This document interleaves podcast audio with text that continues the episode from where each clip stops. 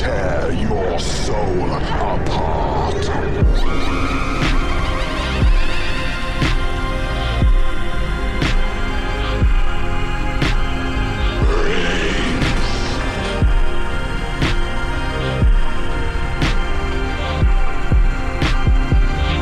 Welcome to the Matt and Mark Movie Show. We're the Monster Squad.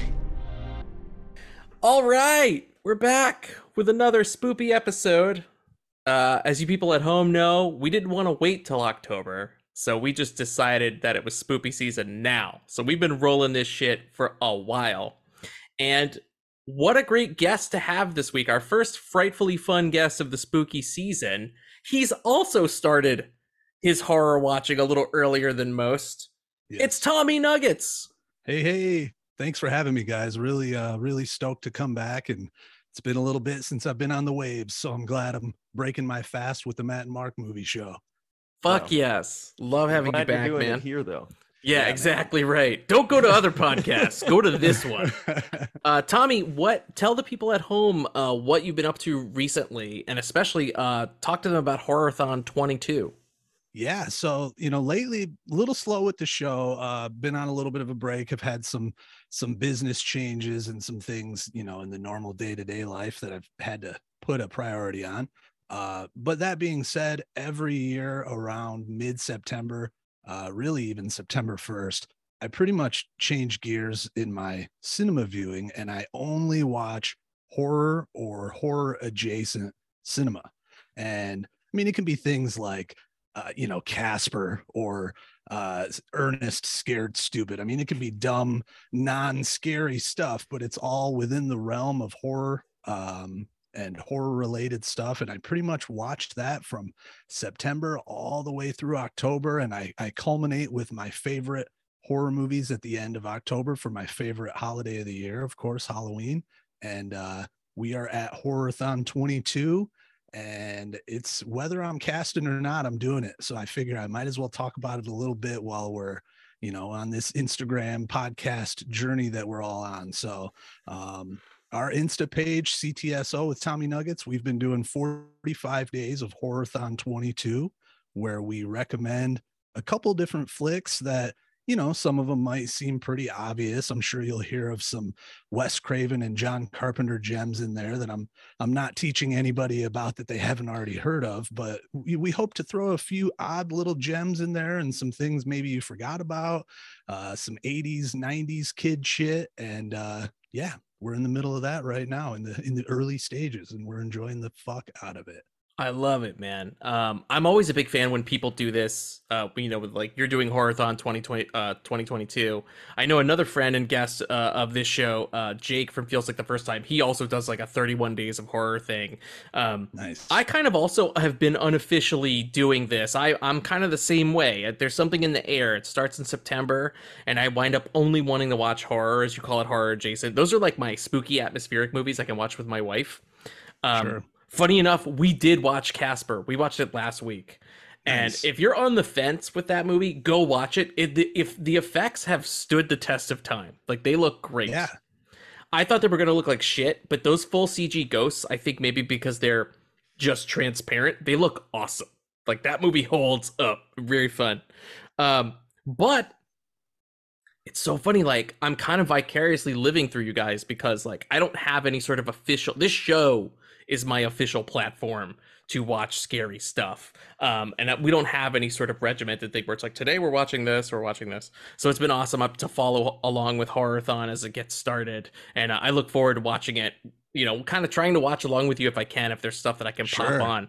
Um, Mark, how do you watch? How do you, you you normally kind of you know we watch scary stuff year round, but like, do you kind of start to dig into horror around this Oh time of yeah, year? because now I'm looking for things that I've never seen before. You know, Oh, yeah. like You're big on first time watches. Yeah, that's Yeah. my favorite thing to do. So I've been trying to do the, that whole double feature things where I do like an old one and then a newer one. But now it's just kind of been like, okay, if I do a new one, just try to have it in like maybe it's some, you know, it's a weird British psychological horror film or something like that. Yeah, you So push kinda, the like, envelope change a little bit with that bit, shit. But I do, yeah, I love Yeah. doing these like specialty things. It's fantastic. And- and horror- Halloween.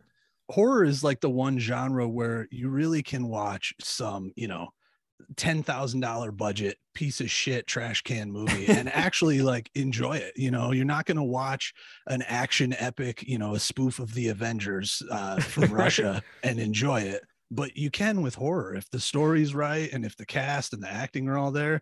Uh, you can find some of those obscure uh, gems, those British, you know, indie hits out there, and, and you can find some decent shit that's like way under the radar. So it's it's my favorite genre personally. Oh, Oh, yeah, yeah. it's it's cool because it's like you don't even care who the director or actors are either. It's just like did they make something You're like, cool? do I have access to Yeah. this in my home?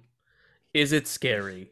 Like look at I mean look at Terrifier. Like nobody know who know who any of they uh, know any of these people were, but they all flocked to the theater to see it. It didn't matter who the actors were. It's just like oh they made something super cool. You know, It's funny you Yeah. mentioned Terrifier, Mark, because I just a Terrifier dig, but I All Hallows Eve the other day, like on my lunch break, and that's oh the, yeah, that's uh, where Art the Clown originated, right? Yes, that's where he's Yeah. introduced to us audiences, and it's you know, so it uh, is before Terrifier, and it was Oh, terrible. cool. It was awful. Oh Uh, really? All Hallows Eve, yeah, really, really bad. And I like some shitty horror, but I mean, I think I rated it a four out of ten, which for me is like Sex in the City movie bad. You know? that's that's It's pretty, low. yeah, yeah. Uh, but Terrifier's good, and I there's a second one coming out. I think Coming here very in soon. A few weeks. Yeah. Oh, yeah. Yeah, I think October 6th is Terrifier 2. Are you guys Um, gonna go see it, or are you gonna wait? I think we're definitely going to watch I'm it. definitely going. Yeah, We're I went to the definitely gonna watch premiere of the that first shit. one, so it's like yeah. I'm definitely. That's right. Mark was this. there at the premiere of Terrifier 1 and was there Oh wow. with the director, cast, all that Q&A. and everybody loved it. yes. Everyone Yeah, was cheering. It's great. It's raunchy. It's very Yeah. it's, it's graphic and gory. I when I think of Terrifier, after I think of the clown, I think of the girl upside down and the chainsaw and Oh like, Oh I- yeah. That bone tomahawk kill. yes, it's Love nuts. that. You know what I find myself doing during Halloween? I don't know if you guys do this. Like, you know, so Mark has his double feature thing going. I, you know what I find myself doing? I just realized this. I find myself going backwards in time. So that like, I found that interesting. Like Tommy was saying, he ends his horror watching sort of with his favorites at the very end. I kind of go the opposite. Like, I'm like a kid in a candy store. Like, I'll start watching with my favorites, then I kind of mingle to find new things, the cult things, things I haven't seen. But like on Halloween, I've done this the last couple of years. I do a thing on Devil's Night where I watch Treehouse of Horror. Uh, I'll just watch Treehouse of Horror for a few hours, and then. I watch all the classics. Like I watch Bela Lugosi, Dracula. I'll watch The Invisible Man with Claude Rains. Like I love. There's nothing to be better than sitting down on Halloween night on the 31st and watching like old black and white Universal classics. That's my shit. I love that. I definitely dig the sounds awesome. Universal uh, horror classics more, I think, as an adult now and as Yeah. a cinephile than I did as a kid. It kind Uh, of sucks as a kid because you feel like you should really super like I'll speak for myself. Like I felt like I should have super been into them. And because I remember, you know, seeing Monster Squad and being like, man, I gotta, I want to see these like classic monsters. And I was so fucking bored as a kid. Like, oh, really? because those movies will never they'll never you know match a 10 year old's attention span right in the days of sega genesis and american Right. gladiators how can you expect the invisible man to keep up but like yeah you're absolutely right now as a grown-ass man like these are the fucking finest movies they're like a fine wine you sit Yeah. with them and you look the imagery the atmosphere they're just so fucking awesome and this is the first year like last year i, I relied on peacock because they had them all streaming and this year i have 4ks of them so I'm very curious to pop on and see like, well, what does the Mummy look like? What does Bride of Frankenstein look like in 4K? Um, yeah, but it's great. I juggle Treehouse of Horror and the, and the cl- Universal Classics. That happens the 30th through the 31st for me. You know, I uh, I have I have pretty rigid routines, so I can definitely appreciate what you're saying there for uh, the 30th uh, and the 31st. I always I'll give one away here on your show. I always on the 30th watch The Crow because Oh shit! it takes place on so I'm Devil's from Mich- Night. Devil's Night, yeah. Yes. And and as a kid, you know, before The Crow ever even came out, before I knew I was a horror nerd, we called October 30th Devil's Night, and you pulled your pumpkins in that night so they didn't get smashed by Yeah. some some hooligans, some teens. Um, so you know, as a kid, it was always fucking Devil's Night. So when The Crow came out in '94, and you know, I was like 11, I was like, "What? They made a Devil's Night movie?" They're in So- on the culture, man. They know what's up. and and that movie does take place. It's funny. I know we joked about this on your Insta page a little bit. That movie also takes place in Detroit. Uh, So, Yes. they got some shit going down there. Um, but yeah, I always I Poor always do the Detroit. crow. Poor Detroit. Crow on I know. Devil's We Night made all those Detroit jokes last week, and then Tommy was on the Instagram and he's like, "Hey assholes, I'm from Detroit," and I was like, "Oh no." Uh, And, No, no, like, no. and here's 10 other movies. yeah, No, there are ten good be- movies with be Detroit in the center of them. right i'm like look what they did in this no uh to be fair so i'm from michigan we i lived like an hour from detroit so I'm not you know not my hometown but uh detroit can be scary and has been scary and sometimes is still a little scary in certain neighborhoods so i do appreciate like uh you know don't breathe and barbarian and some of this stuff Yeah. they're doing because it's what other city are you going to do it in you know you're not going to do it in green bay uh Well, I'll, I'll throw a little shade on my hometown. New Orleans has been looking fucking rough. We, we, we, I think we got a couple barbarians and a couple uh, don't breathes in us if somebody wants to make one of those. So far, I think I all think we've got is Hatchet. I think that's the New which- Orleans horror guy. which is fun but not on this yeah. uh, upper echelon of elevated horror we've been getting No, uh, no. yeah new orleans is due they need some raunchy you know, know. poor rundown neighborhood horror We didn't New even get. Candyman. Chicago got Candyman. We should have had Yeah. Candyman. He's based in voodoo. What the fuck? yeah he was french daniel Yeah. Robitaille. that's that's a nolans name if i've ever heard one Goddamn right. That's why I more adopt the New York, you know, because of my time in New York. I got my Maniac cops, right? I got my Jason My Voorhees God. with the Jersey connection. jason coming in on senior Jason night, came yeah. into Manhattan to punch people's heads off and shit. nice So, By the way, uh, is Maniac Cop the one with Robert Z'Dar? yes, Robert Z'Dar, the man with giant That face. used to terrify me as a kid when I saw those movies. yeah Was it because of his is- giant HGH face? Dude, his face. yes and that was all real that would That fucking dude- get you. I knew that would fucking get you. Mark, poor Mark, poor kid Mark was terrified of Robert Z'Dar creeping into his room. and eating him That's right. with his super Mark is like the baddest motherfucker. Like he'll watch the Cenobites and Hellraiser. He'll watch that shit while he's eating his fucking Captain Crunch in the morning. But Robert Z'Dar will shake him to his I core. got him. yeah, he's like, don't even bring up Maniac Cop Two. We can't even go there. Don't We fucking go there. go there, dude oh man if you've never seen if you haven't seen maniac cop 2 recently you should go rewatch it because it has a kick fucking ass rap song at the end that's all about the maniac cop like it's just a theme from maniac cop too. uh, well we're not just talking about robert z'dar and halloween movie habits or the great city of detroit we are talking this week about pearl the new movie from ti west it has been billed as the extraordinary origin story. This is a prequel to the movie X, which just came out.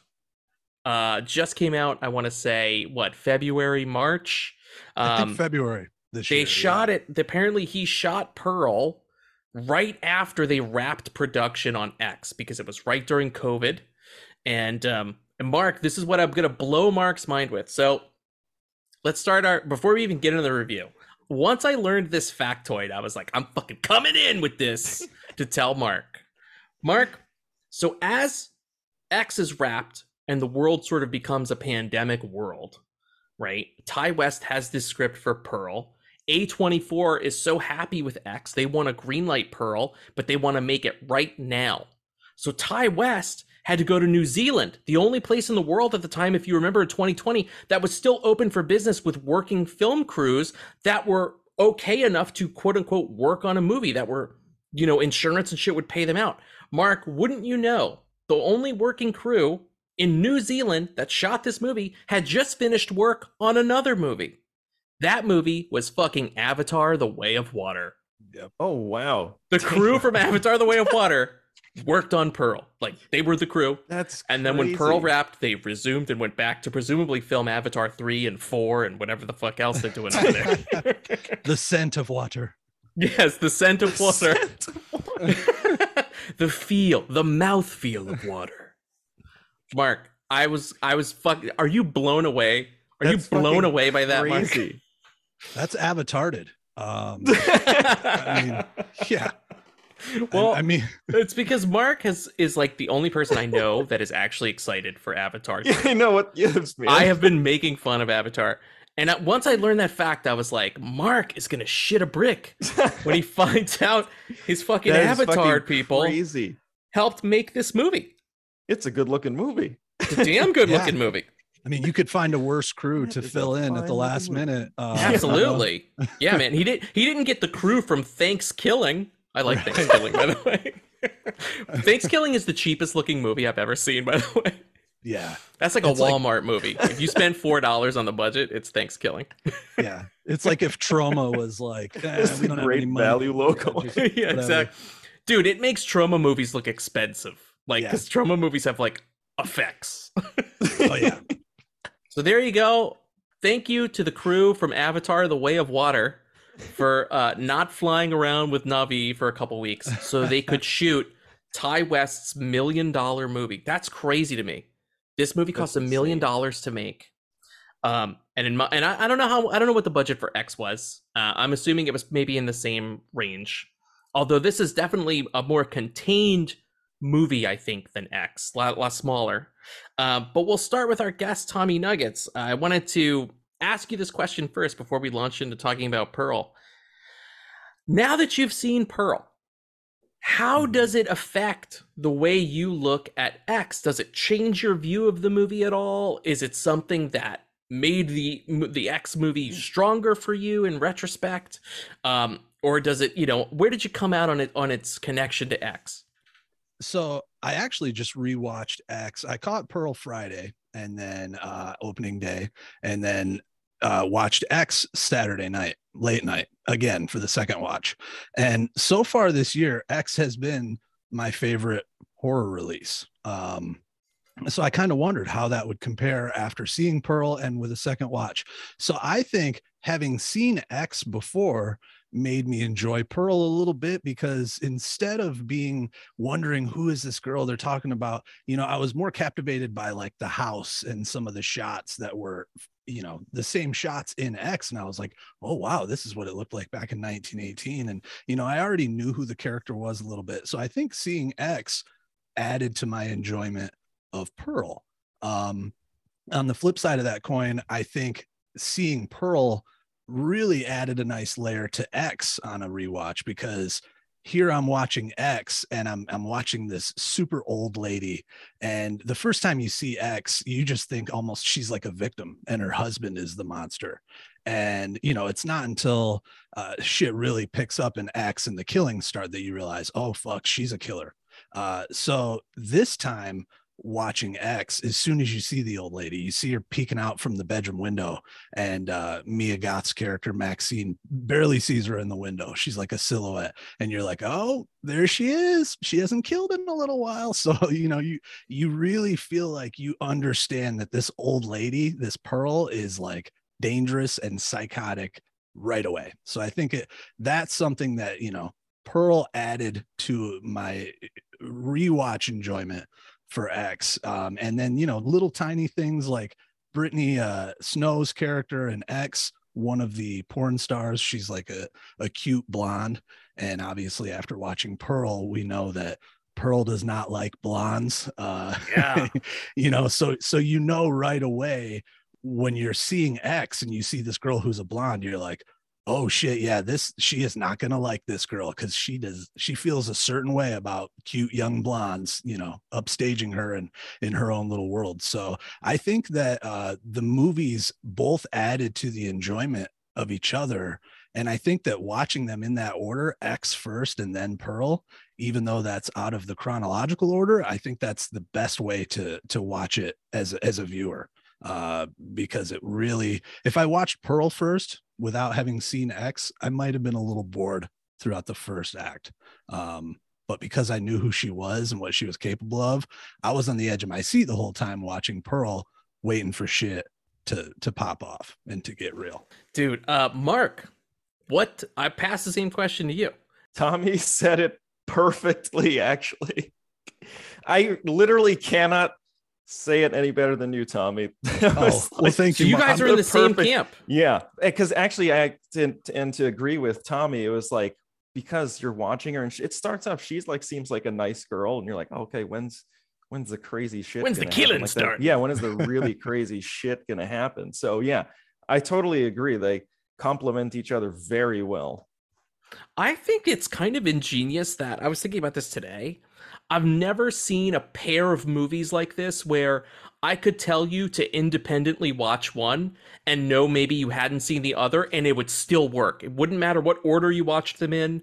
I think um, all Pearl did was just kind of like retroactively reinforce how much I loved X. Mhm. Um, and I loved Pearl. I'll just say it off the top. I thought Pearl was a fantastic movie, almost in the same way. Um, and I've seen a couple other people kind of make this uh, comparison, but it was something I had thought of while I was watching. It felt a lot to me like the Joaquin Phoenix Joker, where I was like, I was gonna say the same thing. Yes, where you're watching like one person who has basically been totally shit on by life in every avenue completely crack. And similar to that movie, by the end of Pearl, I was ready for her to start killing. Like I was excited. I was like on board with her. Um, even as you know, I think it was she did a lot of interesting things. Kind of same deal that Joaquin did, where it was like she's she lets you in on the vulnerability a bit, but she doesn't like it's not like two disparate elements. Like they seem like the same person. The same quiet pearl that is like annoyed about having to like do her chores is the same pearl that screams in her mom's face and pushes her into that fireplace. like they feel like this these crazy extremes of this one person. You're watching the mental breakdown of this person. I was fucking stunned by how good Mia Goth was in this. I thought she was Man, she great in. X, and I and, and I think it was more like the cool like the gimmick of it. Like, oh, that's so cool that she's playing two roles. You know, you don't really get to see much from Old Woman Pearl in terms of her performance. She's just kind of more like this creepy like archetype. But dude, and I loved her as Maxine. But man, seeing her portrayal of young Pearl, I was like, fucking Mia Goth can act. Her Yeah, it was- off. it was really eye-opening because again i when i rewatched x i was looking for specific things and one of those things was how good is mia goth and again it- you know she's good in x but she doesn't steal the show in my No, yeah. opinion uh brittany snow and martin henderson steal the show in x Totally. uh, th- Yeah.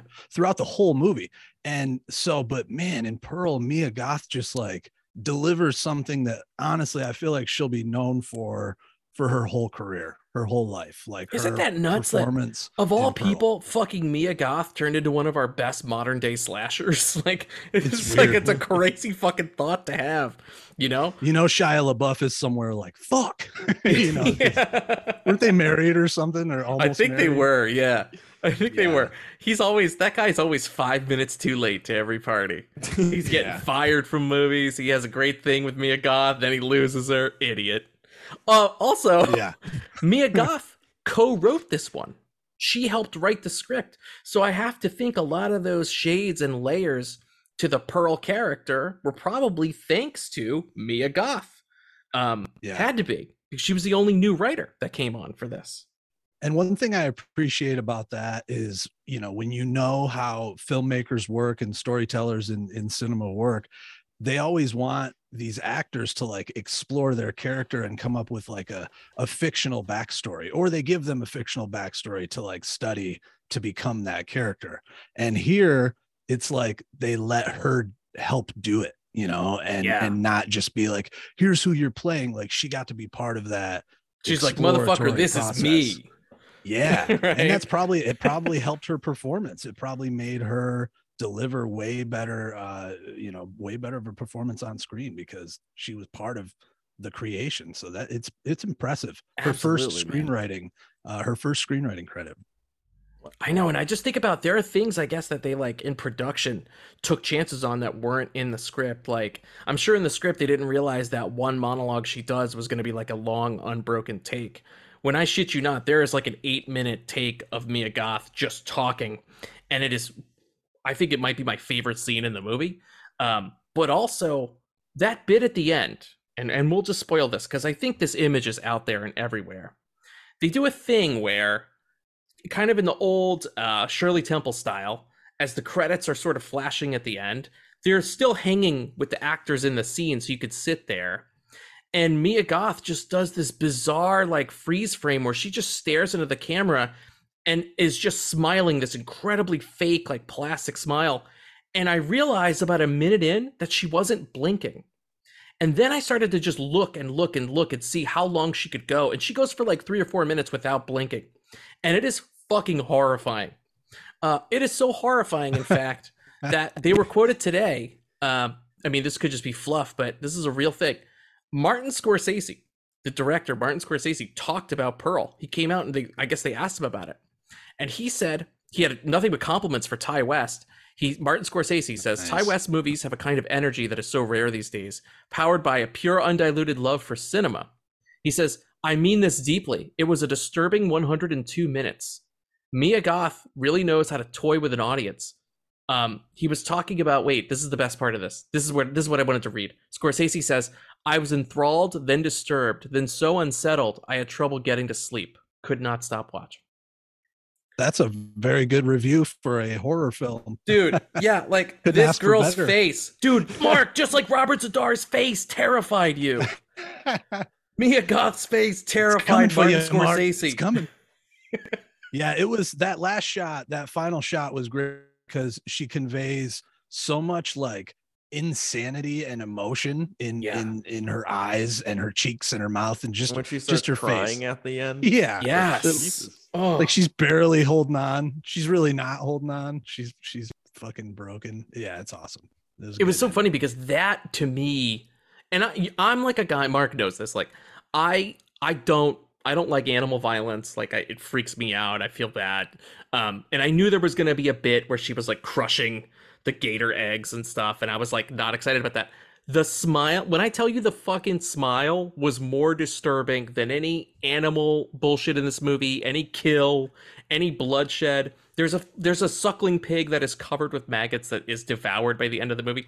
All these things pale in comparison to that four minute shot of her like staring into the camera. It is fucking terrifying. It's terrifying And Uh, there was one other part of the movie that that was the scariest to me. I don't want to I don't want to jump ahead of you if you don't want me to get there yet. But the, no go go um, for it man just it's a little so- free form go for it when when she gets through with her amazing monologue and reveals everything she's done to her sister-in-law and you're just sitting there like whoa what the fuck what's this girl gonna do and when the girl leaves and she gets up and starts chasing her uh, that was both mine and my wife's favorite scary part i mean literally that was scary uh, Yes. when she's when she's doing that picks up that axe and just starts running after her it was awesome um yeah, I agree. The the smile was probably scarier and more deeply rooted, but man, just for like good old fashioned slasher horror, she picked up that axe and started picking up speed. That shit had me uh in my seat a little bit. So dude now i could say this i didn't want to give anything away but in my theater i was one of three people seeing pearl um and there was a guy in like the front row watching the movie. And when that part happened i fucking swear the guy goes run bitch run! He said run bitch run Yes. at the top of his lungs. Because that girl was like hobbling along. She could have We just was running broken so out. slow. yeah, she I'd was be like, take those fucking shoes off and run. run yeah, because woman she probably had one of those uh tied up bodices on, one of those fucking Yeah. old timey, you know, hourglass figure makers. she takes off So her corset corset- like throws it at her ah, She tries to like, slow her down declare."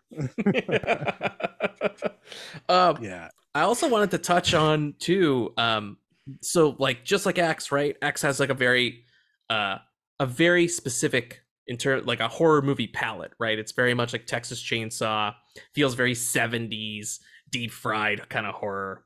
Um, this, uh, I know a lot. Of, Some people have said whatever happened to Baby Jane. I never saw that movie. So I, I will I will feign ignorance there. Have either of you guys seen that movie? No, I haven't.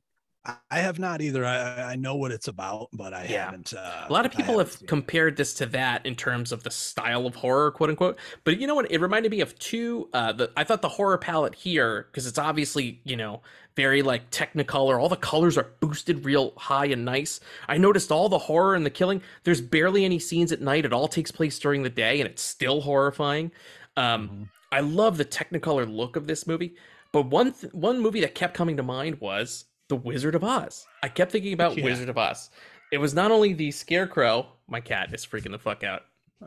Um, not only was it the scarecrow, and we should talk about that scarecrow scene. Wait, hang on, I'm texting my wife so she could come get the cat, please. Um, I thought that was sound effects for the app. I was like, Yeah, is that the that- scarecrow scene? That's our new Is- is cat that the sound scene? effect. Aspot has been replaced by a cat. Uh, no, uh, I was reminded. Thank you very much. I was reminded by my wife had to shepherd the cat out. Get the fuck out of here. I was reminded about the Wizard of Oz. Um, not only because of the scarecrow, but there were like, you know, you're on a farm. There was a bit where when she has that red dress on and she's on the bike, it looked like the fucking Wicked Witch of the West. I don't remember her real lady name in the in the movie when she's on the bike with the basket, right? yeah. and I got also shades of Psycho, the original Psycho, especially like when that guy's car goes into the like swamp behind the house, and you're Mhm. just hanging on the back of that car as it like kind of not even really sinks underneath the water. Um, it was feeling like those kind of classic bits. I know Oz isn't technically a horror movie, but like it's got a vibe about it, and Well, Psycho is definitely a horror ask. movie. Yeah, it- right. You know, some people I know when I was a kid, man. I you was asked those super scared. munchkins, man, they were scared. Yeah, they hated that shit. Um, no, the the flying monkey scenes probably scared me till I was, you know, I don't know, eight or ten or something like Oh, that. yeah. So to some people, Wizard of Oz has got some horrifying elements. Um, yeah, I got the same vibe too, you know, with the intro and like the sweeping, uh, the introductions of the names across the screen and Yeah. even the, the fonts that they use. And it that swell there's that like- one the hit music hit to keep coming back to that sounds like yeah, it sounds like something that came out of like what was that fucking guy's name? I could not the um not michael douglas fucking Doug, uh, douglas sirk. You know those like old melodramas from the 50s that's what i imagine those those music uh those music stings sound like It's like heavy on the strings. Like yes totally. But it fucking works for this Yeah. movie i love the way this movie looks. I, I didn't even realize it was the same cinematographer. That's fucking great as x. That's Nice. a talented cinematographer That's man. crazy. i thought for sure he, he had changed it up. I was like Yeah, picture department camera department's got to be totally different. Nope same guy yeah, they really do look different too. As you said, like X feels very much like a grimy Texas chainsaw, you know, dirty South feel.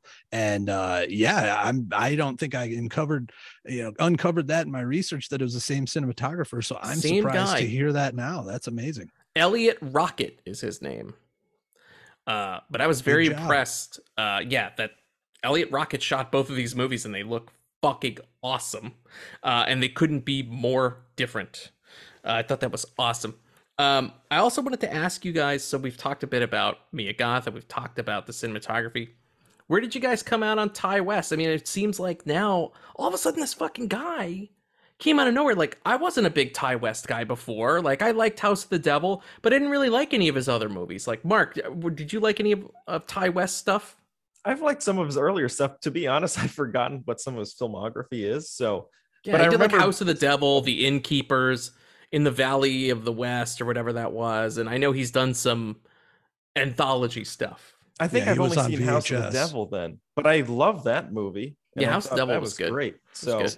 See, I'm not, you know, movies are great. So I, I kind of came into X um not being a huge Ti West fan. I think my most enjoyable experience involving him was he plays a character in You're Next. Um, yes, he Oh, plays he- the the boyfriend that comes with the sister. Uh, and he gets to the- offed quickly. He- I think he he's the first person to die, isn't he? In your I next. think so. Yeah, Yeah. during that dinner. Yeah. Um, Yeah. and he's he's kind of like a documentary filmmaker, which there's nothing wrong with that, but he plays a total stereotypical, you know, like uh uh, like a Tribeca scarf wearing even when it's 90 degrees out kind of guy.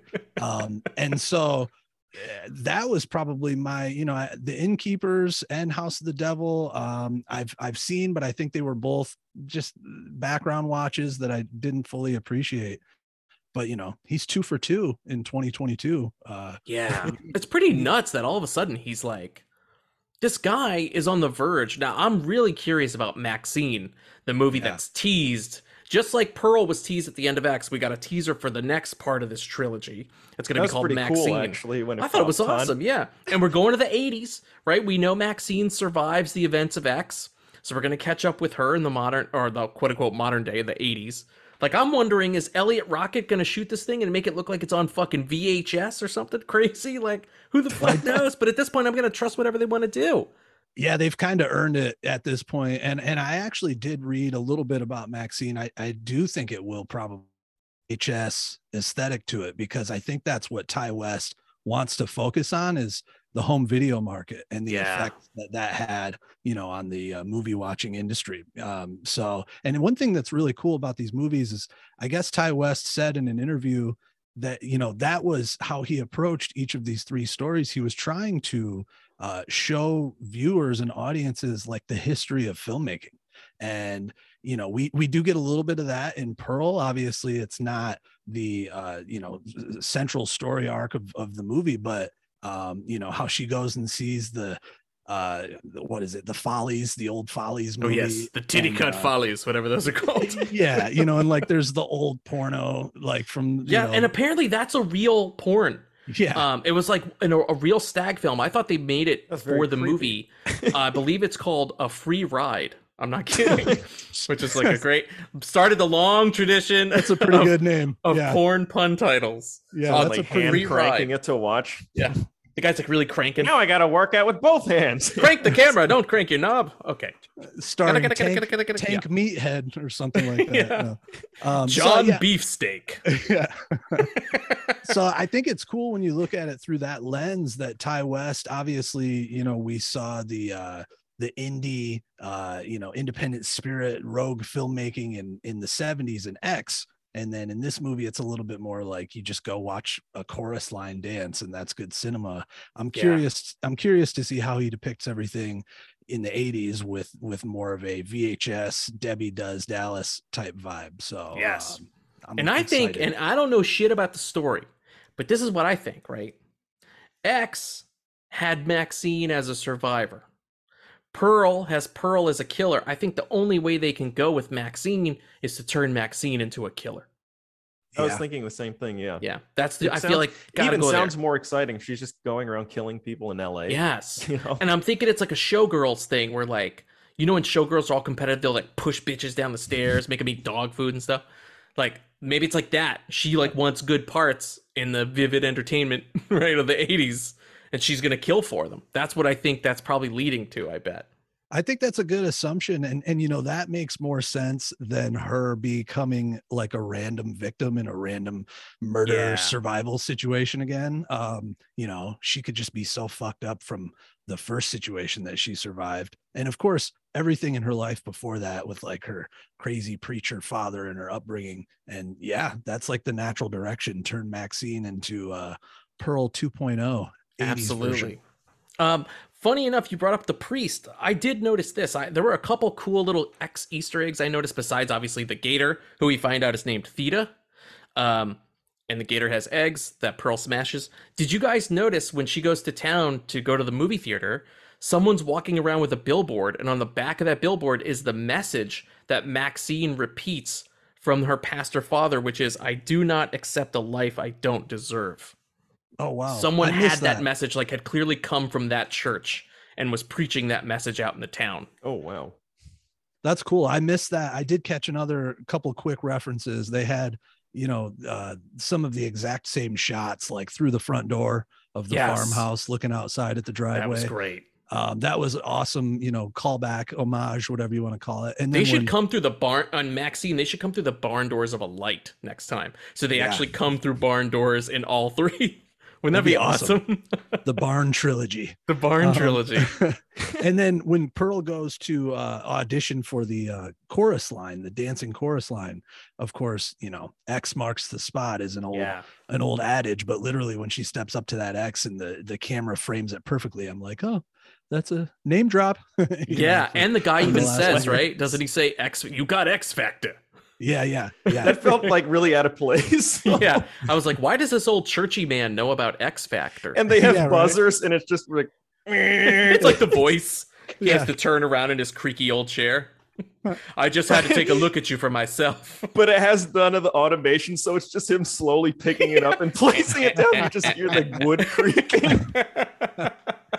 he pushes the bell and a candle, the buzzer and a candle lights. you know? A, yeah, a giant It's a comes from the side of stage to take her away. I did feel bad. That was one thing there uh, where I was glad I had seen X previously because obviously we know what happens to old lady Pearl, right? So you know immediately when she sits down at those fucking auditions, she's not going to make it. And it made it all the more tragic when she you see in her face she believes she's going to get it. Not not even the dream shit. Like the dream sequence was cool when it goes like full Busby Berkeley musical and like they have like the girls come out as the soldiers and stuff like that looked amazing. But the Yeah. whole time I kept thinking this is so fucked because she really believes she has a chance. You know what that reminded me of? Uh, I don't know if you guys are big South Park fans, but the South Park episode where they're like spraying cat piss as it's like a form of drug called cheesing. And the whole time, well, then this story might be wasted on you, but I'll get it over with. no, no, go for it. Go for it. No, please. the tell whole us. time uh kyle's dad and kenny in south park are uh, addicted to this cat piss this cheese drug that they call it and every time they take this drug they're they transport themselves to the world from heavy metal the heavy metal movie Oh, that's books. dope. And and so you know they keep thinking they're fighting in this epic arena and that they're having these awesome battles in heavy metal but in the real world in south park everybody sees them like half naked slapping each other in a sandbox. So when pearl was dancing and it was all in the background you know like the the chorus line and everybody everything seemed so perfect i almost wondered if we'd see a shot of her doing some like awkward just terrible moves She's You fucking know- the scarecrow again. yeah and the judges are just like oh my god so uh but you're right she did think that she just delivered like the best performance yes. ever You could see she truly believes it. yeah and she was devastated obviously when when they told her no you're not blonde and you're you're too old basically um, You're not what we looking for. We have too many other girls who look like you. yeah there was also a part of me that thought when she was like trying to goad the sister-in-law into telling her that she got the part i was like she could just hit, be saying it because that's what she recognizes she's in a scary situation and she wants to just tell the person what they wanted to tell her right i was like there's a chance she didn't even get this fucking part now I the, was actually thinking that was yes, the latter. that's the cynic in it me felt i mean like the from her performance though, and the way her face changes, yes. it kind of felt that way because she's like, okay, I feel terrified now. I should agree before Yes. something bad happens. yeah I thought that too. I mean, I was like, the writer in me says it's just easy contrivance. She got the part. But the cynic in me was like, she's just fucking scared. She's just going to tell Pearl whatever she wants to hear, which makes her death even double tragic uh, when she's taken Right. out with that axe. Yeah, we And I should say that that this you- isn't just a movie with like drama and internal character stuff. Like, there is killing. There is killing that happens in it. There is Yeah, it's he- a, he a makes slow some burn Gross ass movies. He does. yeah Gotta love Ty And- and West I- for that, man. I mean, he's very raw, you know, his everything he shows, like he doesn't the, the camera does not shy away from what's happening. You're gonna see what's happening. There's no implications of gore or stabbing. You see the duck get stabbed, you see the alligator egg get squashed, you know. Uh, so yeah, Ti West is he's just raw with it. And to your point about uh, the cousin, whether or not she got the role, I love the ambiguity with that. Like you Yeah. don't know. Uh, and and you can watch it multiple times and still probably just like go with your gut, but you don't know for sure. And so yeah, it's it's like a nice little rewatchability factor there. I think. Yeah. It's also cool too because it, it really puts the onus on you as a viewer. It really shows you more about yourself than the movie. Because it's like it's the kind of person you are to figure out. Well, what do you think happened? It's it's cool, man. The movie like these fucking movies work on multiple levels. Um, and I want to say like I loved X. Like at the end of the year, X is going to be on my favorites list. Pearl will be too. But I'll tell you this: I the only thing that would knock Pearl down, even just a smidge, is something that Mark and I talk about on the show a lot, which is rewatchability and the fact that I would probably rewatch X more than I think I would rewatch Pearl. Like I feel like that first, you know, viewing of Pearl, no repeat viewing is gonna come gonna compare. Um, you know, because now you know the beats and you're watching them, and it seems. I think it was more the shock of it all. Um, I think that's the only thing that it's the only thing that gives X the the edge for me is that I would I would definitely want to rewatch it more. I think. Yeah, I, th- I think I would tend to agree with that. Um, I've watched X twice already, and I thoroughly enjoyed my second watching. There was there was no dip in quality, and actually, it probably was more enjoyable because I had just seen Pearl the day before. Yeah. It's also so fun. I love the the rhythm of X, like with the kills, like it really starts to play almost like it's almost like a crowd pleasing set. Like it starts to play and pay things off. Like I saw that with a crowd and every kill worked like gangbusters. Like having that bit of release and that sort of fun like rock show element to that, I loved it. That was the only thing I thought that was missing from Pearl a bit, but I recognize it's a completely different style of movie. Um, and those big cathartic moments are more character driven for Pearl. So you so you your catharsis comes from watching her act out. Or at least it was for me. Like by the time she was like screaming in the mom's face and pushing her in the in the the hearth, I think is what that's called. I was fucking. I started laughing in the theater because I was so happy to see that bitch get get it. You know what I mean? Well, and it finally that's horrible. But she finally boils over like it's like you've been watching the pot simmer for the, the whole movie so far and then finally you're seeing bubbles come out Yes. under the from under the lid and uh yeah i mean i thought it was a, definitely a slower burn than x and because i'm a huge slasher guy uh it'll probably always you know be a little bit behind X, uh, x in in my rankings but uh, really well well made well done. Like when her madness starts the slow burn obviously goes away and it's she's just on fire from then on out. Yeah, um so that was that was cool like you said the hearth scene after after mama got roasted in the hearth i was like oh it's all downhill from here i felt bad for her dad in the wheelchair just oh like, oh my god! Oh, it I have to call that guy out. That guy's name is Matthew Sunderland.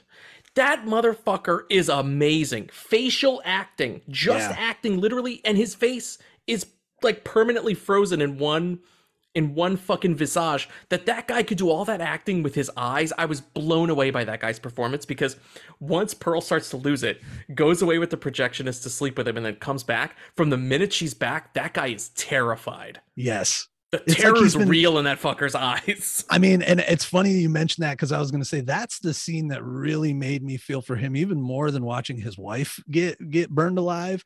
Is he was waiting all fucking night, wondering Yes. when she's going to come back through that door. So when she walked in, he wasn't like looking like sleeping and then like, oh shit, you're here. Like, no, he saw her walk in because he was waiting for it the whole time she was gone. So I'm laughing. I'm laughing because it's it's just my way of coping with the fear of that idea. I'm a person who laughs nervously. Like I'm just thinking of that poor bastard, you know, because it's the fucking 1918. Nobody locks their doors. You know that a strong breeze came through and would blow that screen door open and scared that motherfucker, and nothing happened, and he was just sitting there Yeah. terrified. it's something horrible but amazing about that idea. Yeah that's it's it's good storytelling because you really you you feel obviously for pearl a little bit on her road to madness but you know you feel for Yes. her victims I also like that more. the movie didn't lean on its laurels. Like it doesn't be like, oh, you know what? Fuck it. We'll repeat the same shit. We'll just have the gator eat him. Like, no, we've done that before. The movie teases you. It takes you up to that point. You think it's gonna happen. And I love that his his murder was off camera, which I thought made it even worse. yeah It made it worse because I was like, did she smother him? Did she strangle, like choke him out with it? I just kept wondering because it's like she didn't even she took the pillow out. I was like, what the fuck are you doing with a with a pillowcase? Because if you put it over a guy's head, he's he'd still breathe through it, right? so I'm like, what is she doing? Did she wad it up and stuff it down his throat? Like, what what did she do? Choke him out with it? I kept one Mark. What do you what do you think she did with the pillowcase? no clue. I thought that she smothered him somehow. Didn't she wouldn't you- take? I feel like she the takes pillow the pillow out, there, right? though? Like Yeah. the pillow, I think, is what blocks the air from. Or maybe from she like, in. you know, when like you'd be at a sleepover and somebody would fucking nail you with a pillow like Oh hard as fuck, like they'd nail you in the face, and you'd be like, God damn, that pillow actually has some heft. Or she just like pillow beat that guy to death. See, I was, I, I don't know fully what you're saying because I was usually the one swinging the pillow like fucking Ken Dude, Griffey Jr. I was the uh, worst my as a kid, man.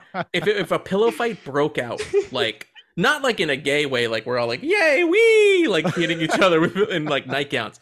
I'm saying like when little boys are mean and they have nothing else to hit with, and they take a pillow, dude. I was a horrible shot as a kid. I would fucking try to wind up and I'd miss. I sucked. I would miss, and inevitably I would provide an open for the Right. attacker, and that guy would fucking nail me right in the face, man, with like a hard ass like a couch pillow, not a fucking bed pillow. Yeah. Oh my like God. a hard ass like corduroy covered because it was the Yeah. 80s. Just like, Like a, a- fuck on the zipper side, like right in the face. You know what I'm talking catch, about? catch, a, catch a zipper in the earlobe. Fuck yeah, man. Hit me right in the fucking Oh. forehead and shit. Be bleeding out like it's fucking AEW wrestling. Your scalp's like bleeding out. You like you can't fucking see. Dude, mate, that's what Pearl should Pearl beat that guy with a fucking hard ass pillow. It was 1918. Presumably the pillows were also very hard, right? Living's They probably weren't hard. very soft. Yeah. Yeah, exactly. What did you guys think about? I actually thought this was kind of clever, but what did you guys think about the idea of playing with the the the world of the Spanish flu? That you're seeing people with face masks, you're seeing people afraid to go out, talking about the pandemic. Don't give us food, right? Pearl's mom, who's already a bitch, is like, "Hey, don't give us free food. We don't know if the food has germs on it." What did you guys think about that? uh, I'll, uh so I thought that was genius. Um, Yeah.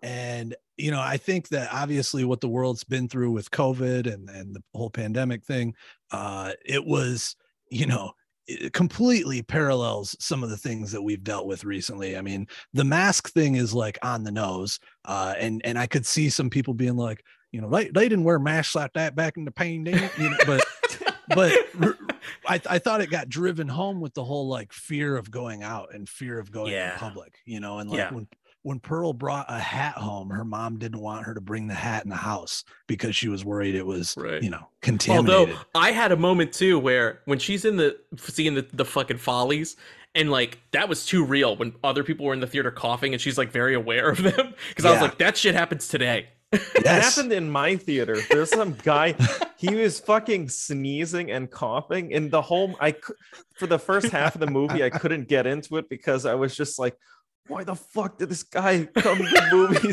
sick? He's And like, was I have to so see I, Pearl. I put my Why fucking, did you come to Pearl? God damn it! Yeah, I didn't. It does nothing probably, but I put my like shirt over my oh face. no! hey, if it, if it makes you feel better, it does something, you know. yeah, definitely. I would agree with that. Yeah, for you- sure. If you're if you're smelling your own cologne and deodorant over over someone else's hack juice, and you're, you're golden, you're good. Dude, 100%. 100%. I love that you were struggling with that guy. Like, why the fuck did this guy come out, it man? was like full on like gross phlegm coughs. oh, God. Damn. And then I heard like several times, Oh, then he would oh come on. I swear to God. Oh, God. That's very, horrible. you That's know, fucking four- horrible. it was like a 4D experience. Ew, gross. Meanwhile, they're talking about like, it's like don't bring the gems home. Actually, you know, to be honest, the, the mother, amazing actor, but a lot of the stuff she says is actually like during that time is you know it was kind of like it's right. true. Yeah, it was, pr- it was Right, yeah. true. It's like, oh, we don't have much money, so don't spend it on hard candy. And it's not like she's punishing her by sending her out. She's just quarantining her essentially because the father is sick. So yes, I mean, but yeah. then it was. but the I think way it was she like does the, it though is so terrifying. is horrible. But like, I think it was like the you've you've gone out to the Follies and rode to go get medicine. Now you can't eat, and you can't even leave to go to bed. You have to watch me eat. That was like some gangster shit. I was like, okay, That's well, she's gonna die for sure. Yeah, very authentic old school. Yes. upbringing. Also, too, like there was a point. Oh, there's another point where when the mom is at the table, they've already everybody sits down. Nobody's mad at each other anymore. She hasn't gone to the fucking movies or whatever today. She's eating her corn. Right. The mom like decides to pull out the Follies brochure And I was like, why? Now it's not like she's parading that shit around the barn, like, look what I got for nothing, right? the mom had to go look for that shit to find a reason to take it out on her. And at that point, I thought, I mean, it fucking worked. I, the audience turned, we were like, kill this bitch today. Yeah, Don't right. wait another minute. Don't even bother with the corn. Kill her, then eat her corn. Yeah. You don't have to waste your corn. You can save that for later and eat Save your it. dead Yeah, mother's dude. I think the So- mom was jealous of Pearl because Pearl still had like hopes and dreams for the future, and the mom Oh, had yeah. kind of given up all of that, you know. and that like, would thematically play with the older Pearl, right? Being sort of younger, uh, jealous of the younger porn stars and X. right? yeah. Having Well, that and- youth taken from her. and by the end of Pearl, you know, ironically enough, uh, the one uh, character in Pearl's life that she was like, you were right, was her mother. Um, you know, she Yeah. went to her mom's dead body and and said, I love you, mom. And like, you know, she kind of realized when she didn't get that dancing role that her mom was right. So like in X, it's almost like she became her mom, but yeah, like willingly, fuck. you know? Um, yes. Yeah, I thought the mom was good too. I thought it looked like a young Alice Krige in the beginning. Like, I oh was shit. Like, yeah. Oh wow, yeah. Yeah. I was like, is, Good did call. they CGI Alice Krige? And I was like, no, no, no, no, it's a different actress.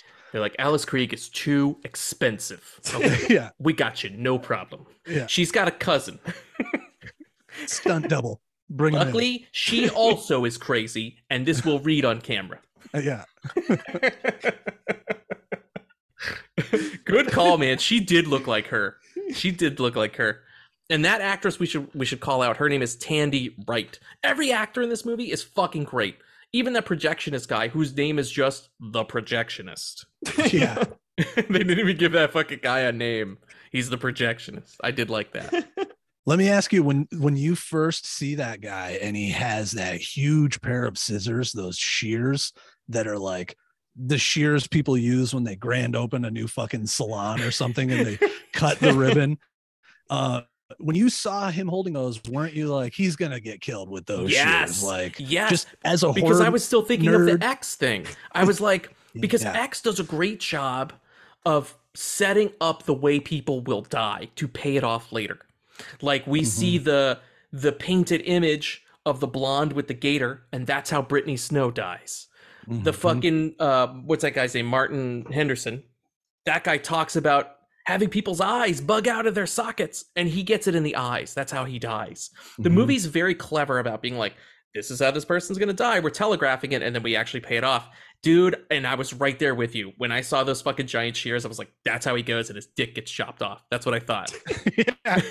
my, my, my mind went right to dick cutting right away. and then and then we never see the shears again. Nope. Uh, so it's a little it's like a fake out from yeah, Ty and his West. so his death was even kind of softer than the than the swan's death is, because the swan really gets it, right? yeah. He just kind of gets one pitchfork through the mouth. That's it. You Oh no, he got it. He got it in the thing- car. in the yeah, it's chest in- multiple in the chest. That's right. But it seemed Yeah. like softer, didn't it? Like there's something Well, about It it. did, It and, and it, penetrated his sternum. I mean, there was. Mark's like that shit ain't soft, man. How you calling that soft? But I, I I appreciate what you're saying. It was it was less it was less visceral. I think than some there of the you go. other Yes, kills. Um, Yeah. you didn't you didn't feel like you were in the tines of the pitchfork as they were, you know. yes. Even the way it like, even the sound design, like when she jams the pitchfork in his mouth when he's on the ground, I expected it to hear like to hear some cracking of skull or something. You don't get any of that. It just kind of goes whoop, like right into the ground, and then she walks away. And it's a great shot because it's just like sticking upright as she walks Mhm. away. Um, but I did think it was like oddly, yes, like less visceral. Because I remember when she killed the swan, I was like, "Fuck," or the goose or Yeah. whatever. It felt really like hard, you know. You know, I did laugh at that scene, and I, I'm with you, Matt. I don't like seeing animals killed uh, Yeah. in a movie or or you know real life, of course, either. Um, so I felt bad for the duck, the swan, whatever. But I thought that comedically it was like timed perfectly because Yeah. she's doing she's doing her song and dance, and the cows and the sheep are all watching her, and she thinks they're like the greatest audience. And as soon as she turns around here comes this fucking Aflac duck, like quack quack, and shit. and I just said to myself in like the brief nanosecond before she reacted on screen, I was like, here comes the duck talking shit, and so when when she looked at him and was like, "What are you doing here?" I was like, "Wow, that's Ti West wanted us to think what I just thought in my head." yes. Um, So it was a little bit comedic, even though I hope obviously that was fake and that no animals were harmed in the. Oh, yeah. the Oh, yeah. movie. You're right all though. that That hard cut to her with like its lifeless dead body, that was like a Simpsons level cut. Like boop, and then there's the body. was great. uh, I wanted to ask you guys: Did you have any? Because we've really just been praising this thing. Did you have any gripes about the movie? Was there anything that took you out of it besides Mark's coughing man? Was there, was there like anything where you were like, I don't know about this? Um, and I'll start because I'll tell you, I, I the only thing I didn't like there was only one moment that felt a little um that felt a little forced to me, and I loved everything else. And I still think it's a great, fantastic movie. But there's a moment where when she's sort of dreaming of what could be, and she's on the stage and looking out at the audience. There's a bit where everybody has the masks, and the mom is there, and then the mom removes her mask and she has this like gnarled up face like it's just a jump scare to have a jump scare like I, in my opinion the movie didn't need it and it seems that's the only thing that felt a little a little like um forced to me where i was like that is just there to purely just be like haha look scary thing. Um but that was my only gripe and and i don't fault them for putting it in because i'm sure somebody a24 was like we need another scare moment here. We need something. And he's like okay. Right. Let's do this and i get why it's there but uh, that was the only thing that took me out for a moment i was like that feels false oh marcus oh, me. I'm next. Okay. yeah yeah anybody I was anybody, gonna anybody say, jump on in Tommy- jump on I was in gonna go Tommy first. Sorry, Um, my, my audio was being weird. So Oh, no problem, didn't- no didn't problem. mean to freeze on you guys. Yeah, Mark, you go. You go though. Give me a, a second to think about it. let's see. The- the only thing that I thought was goofy was when actually her being chased down when she's wielding the axe was great up until they got to that that medium shot that's tilted up and she's really choked up on the axe Yeah. so Oh, because yeah. the handle is so long it would hit her in the body so you just see her kind of fall forward and it looked really goofy to me yeah, Yeah. i do remember that was the only thing that yeah. it did it didn't also didn't feel real when she was hitting her in the back with the axe yeah, Yeah, the, the because hit that- almost you the almost other wanted a actor harder was hit kind of right? running so slowly too yeah it just felt like toward the end i was like oh this looks kind of a little bit goofy but that's all i had i think Yeah, and I, I think I got to agree with you there, Mark, because I thought that the chase with the axe was was awesome. Like I was all for that. But then, you know, when she actually went in for the kill, she was she was choked up way too high on the axe handle, and like it just felt like a little bit uh a little contrived and like, yeah, we don't want to we don't want to work out the special effects for this shot. So you're just gonna get right or give her a shorter front. axe give her a hatchet or something There you go. Yeah, something Right? small.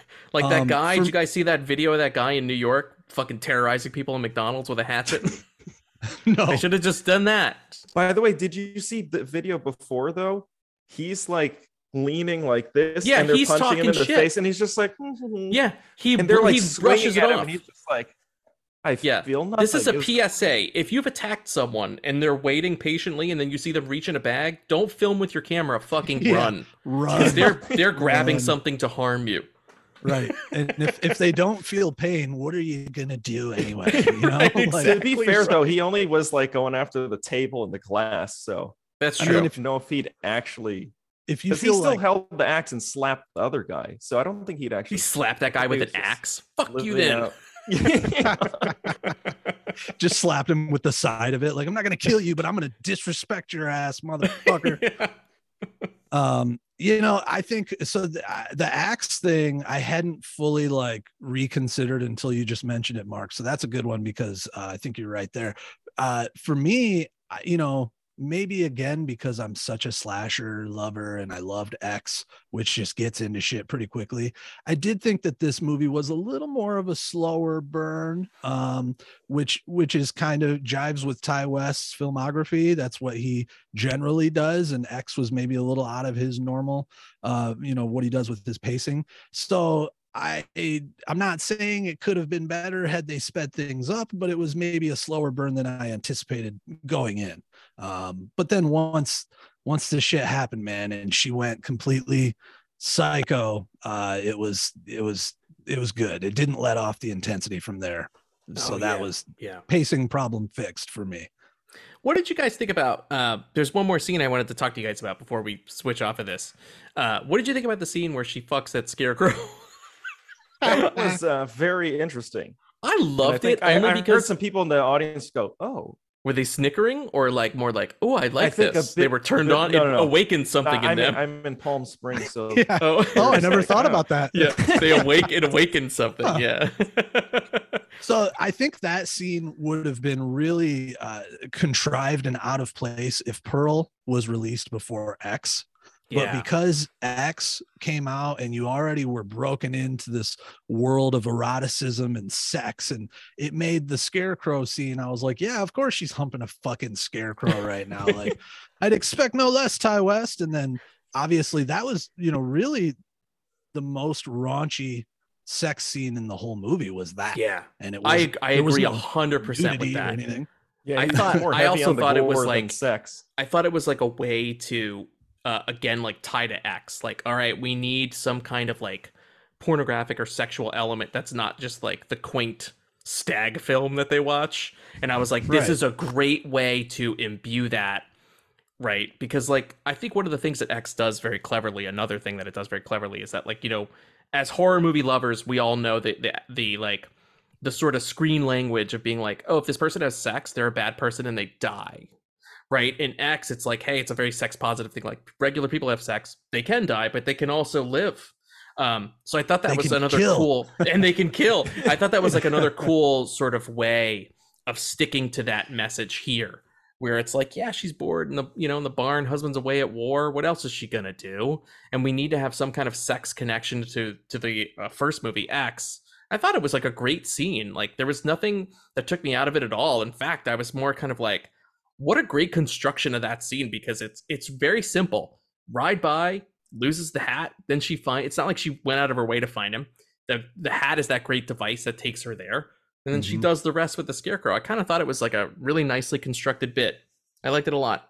Well, and I think it was a good window too into her like delusion and imagination that she had all the time. yes. You know, like I mean, she was riding that thing like it was, you know, like it was her husband back from the war already. And you you're gonna have some imagination to be able to ride a straw scarecrow like that. So I feel like it it showed us how how manic she was she could be. You know, and, uh, totally. That was a good good little cue in there. Also nice too, like another nice little uh homage to Wizard of Oz, right? You get a fucking scarecrow in Mhm. there. There's something that again takes you back to that like classic 1930s Hollywood movie, you know?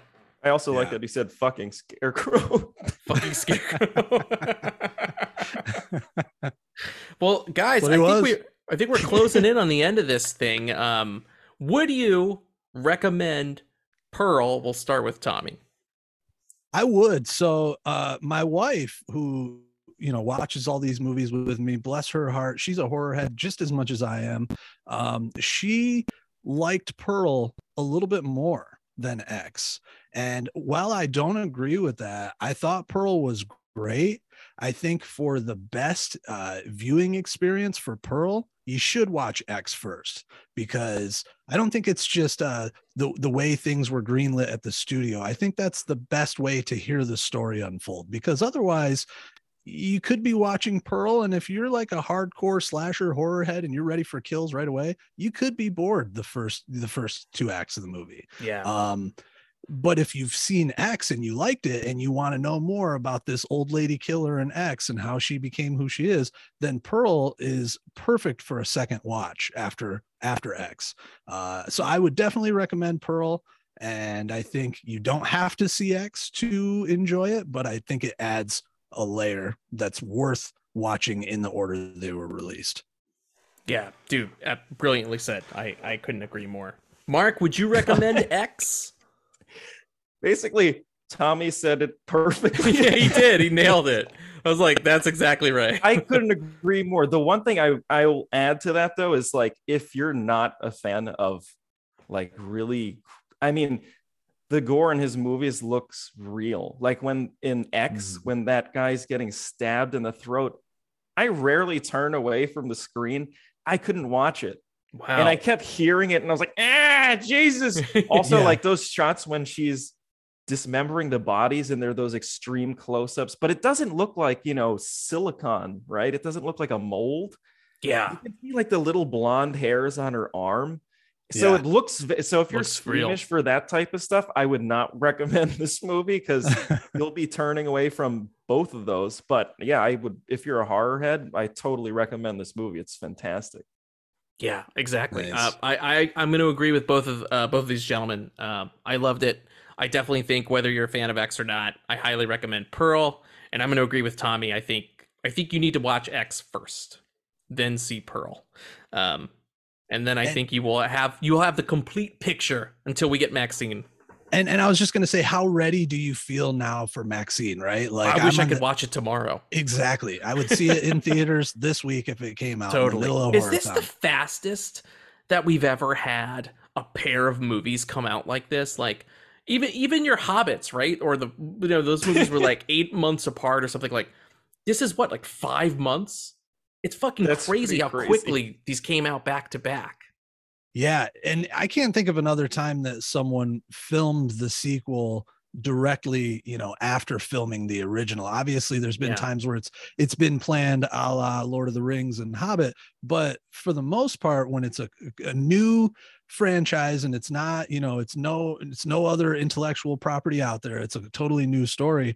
I can't think of another time. The only other really quick turnaround I can pull out the top of my head is Scream 2 coming out less than a year after Scream. Oh yes. But that was still Yeah. like 11 months. So uh you know, way way slower than what they're doing here with this with this X Yeah, man. Felt like he wrote it, shot it, and cut it in a weekend.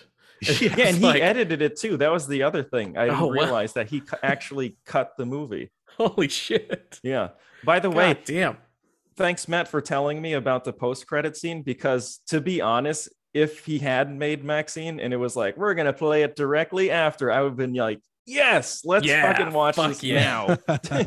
I knew, man. the way I those was credits looked too, I was with waiting. the Hollywood sign, I that was like, brilliant. I was like, I know we had that Pearl teaser after X. There's got to be something here. And I hadn't seen, I know it had made news or headlines the day before this movie actually hit. Like Variety had the Maxine teaser. I didn't put two and two together that they were, they were part of this trilogy. So when I saw it at, at the end, I saw it on the big screen for the first time. That was how I learned that Maxine was this. Um, I kind of really hope that it looks more like Basic Instinct than some VHS film, though.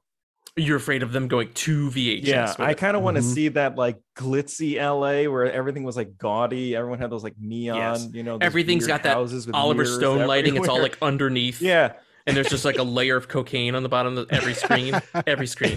or like some Michael like Michael Mann's older stuff, you know, Oh yeah, it has that weird sheen of like luxury, but it's like dirty and gross. You know? Yes. like Manhunter, something like that. yeah, That'd be amazing. That'd be good. Fuck yeah, the Manhunter of the '80s. All right, guys, are we ready to wreck it? Yeah. Let's do it. I'm gonna wreck it! Wreck it! Wreck it! Wreck it! Wreck, wreck,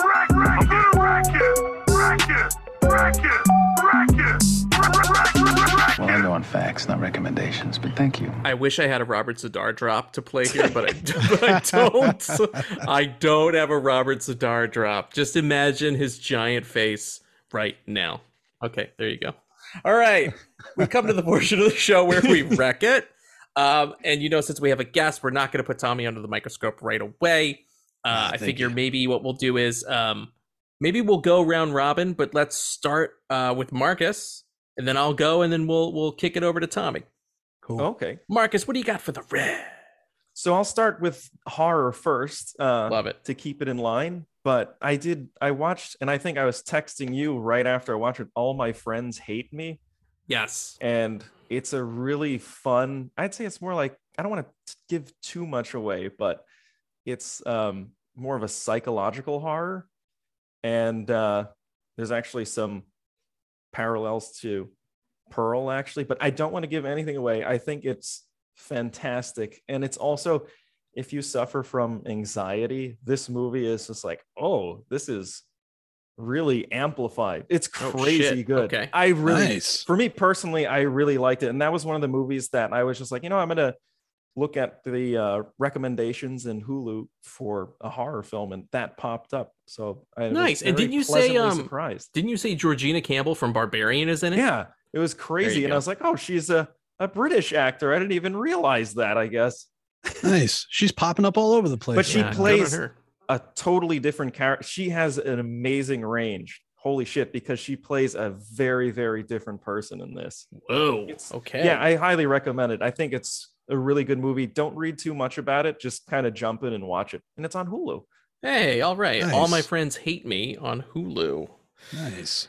Um, well, I'll uh, I'll start. I have two horror recs, but I'll I'll just do one at a time. Um, I went back. We talked about this movie. I think a couple episodes back. I decided to watch Wolf, uh, or rewatch Wolf with Jack Nicholson, James Spader, and Ooh. Michelle Pfeiffer. And uh, I have to say, uh, I you guys know I've been on a werewolf kick, trying to watch. There aren't enough goddamn werewolf movies. I've been saying this over and over again. You know, There's there's really not. there's not. It's a, just Yeah. a criminally underused subgenre, you know? Uh, Like I've seen the touchstones, I've seen your American werewolves and your howlings and your silver bullets, and we've even talked about dog soldiers. And I, I think the only big one I haven't seen yet is Wolfen. That's the only one people keep bringing up to me. Uh, but I watched the trailer for Wolfen and I was like, not sold, but I'll probably still catch it. But I was like, oh, I'm gonna rewatch Wolf. I love 90s movies. I remember liking this movie as a kid. It was great. Still holds up. Um, some of it was a little silly. Mike Nichols directs it, and he definitely feels like a director who's a little ashamed to be making a werewolf movie because he he likes to have them list out the tropes, but he doesn't like to actually do any of them. Yeah. Um, but Jack Nicholson is fucking awesome. The makeup in it is great. You get some great 90s makeup effects. And once it goes full tilt, where Nicholson is clearly like past the denial phase of being like, I'm not changing, I'm just I'm just a man. like once he becomes the wolf, it's fucking awesome. Um, and I'm talking about there's a full-on werewolf fight that happens in it that is great. Uh, Yep. The werewolves are very interesting in this. They move. I don't know whose decision this was. They move almost balletically. So like they'll just jump, and they sort of look like people on the moon. Like they'll jump sort of zero gravity to get to someone, grab them, and then they're all fast. Um, James Spader is in it. I don't want to reveal too much about the James Spader character. And Michelle Pfeiffer looking amazing, like in her day, Catwoman era. Michelle Pfeiffer is Prime. fantastic Prime Pfeiffer in Oh, Wolf. yeah, for Um, sure. Yeah. That's a good call because I uh I love that movie too. I don't think it gets talked about enough in the small pantheon of werewolf movies because Yeah. it is a, it is a little more down to earth, you know, like but Yes. it's a werewolf movie for sure. And uh no, that's a great call out, man. Because Nicholson, that's that's one of his better, like not talked about enough roles. Agreed. Um, and I also loved how economical it was. Like, this isn't a spoiler. The fucking opening, there's no wasting time to be like, let's meet the people and Jack Nicholson. like, dude, the opening scene is he's like, oh shit, I'm on the road. Oh fuck, I hit a wolf. And he gets out of his car. And that's literally the opening scene. They haven't even finished the credits yet. It's just like Mike Nichols is like, fuck it, the movie just starts. Like, but there's something kind of great about the economy of story in that way. Um, so definitely check out Wolf. It's not streaming anywhere. I had to rent it. I was able to rent it on Amazon Prime for like three bucks, and it's not the the best transfer. It's like a very dodgy. It looks like they got it from VHS, but it's still pretty sweet, man. Like I watched it late at night, and it was like, once the fucking full Wolf makeups came out, I was like, this shit is awesome. nice. Tommy, what do you got for your first rec? Well, so my first one, you know, might be considered a little bit of a hot take, but I actually think it's the best of the Blair Witch movies. And I am not talking about the original Blair Witch. I'm talking about Book of Shadows, Blair Witch 2. Whoa. People hate that movie, and I've never understood the hatred for it. Um, I think it's actually a really, really great movie. Obviously, the first Blair Witch is is found footage, and it was very gimmicky. You know, I mean, Blair Witch isn't that great now when you watch it. If you enjoy it now, it's it's probably more for nostalgic purposes that you enjoy it. And and maybe you were a, a teen in that era as as I was and and you guys were too. So Oh, sure.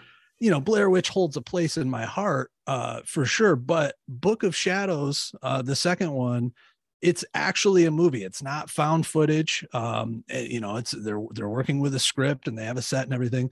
But I just think it's a good story that kind of builds on the lore of the first uh, Blair Witch and like all of the you know the psychosis and and the fervor that that came up with the first movie and it's it's really meta because it's about people who saw the movie and were like obsessed with it and now they want to go into these woods and find this real witch. Um you know and i, I think there's it's just a, a great witchcraft story um that you know you don't get a lot of answers in the first movie but this movie you get a little bit more like oh shit that's what happened while they were in the woods and oh fuck that's what happened with their lost time. So um it's got a good soundtrack. There's a uh, queens of the stone age song that opens the movie up where they list every drug uh, known to man in, in the in the chorus line so it's what i would call a choice cut which is just you know any song i like in a in a movie um so yeah book of shadows blair witch 2 i believe it's from 2000 and it is It's the guy that did You're Next, by the way, Oh. and the guest. No, no, That's no. the That's the new one. That's the new one. The new Blair Witch. Was that oh guy. yes i was gonna say because i didn't think joe berlinger that's the name of the director for Yeah. uh, blair witch 2 Adam Wingard did the new new one that came out a Oh, couple is years that like ago. a? Oh, okay. I thought you were talking about that one. I was like, oh, no, I've actually. I, I have only seen the original Blair Witch and I saw the Adam Wingard one a few years ago. I never saw Book of Shadows precisely because of what Tommy's saying. People were always like, "It's horrible. Oh, don't people watch. Don't on it. bother." They Yeah. love to shit on it. It's like a well-known hated sequel. And now hearing you talk about it, you have made me very fucking interested in it. I mean, I'll tell you what. So the thing about uh, Blair Witch 2 is if if you want a continuation of the first one, you're not going to get it because it's not the found footage horror. And and by the time the second movie came out, you know, the actors that we thought died in the first Blair Witch were on RL talking to Carson Daly. So like to, to me, that raw marketing campaign that they had, which was genius, had lost its effect. And so Blair Witch 2 was like, here's an actual movie for you fans Fuck. of this first movie. Um, and it's it's so Jeffrey Donovan's in the lead role. Uh, and he would, you know, he's he's kind of blown up a little since then. He's he was on that Burn Notice show. He was like the main oh yes, that star guy. of wow. It. Um, it's He also randomly got- pops up in like Sicario. He's like one of those random guys you see him. You're like, It's like okay, you're a background special agent. yeah.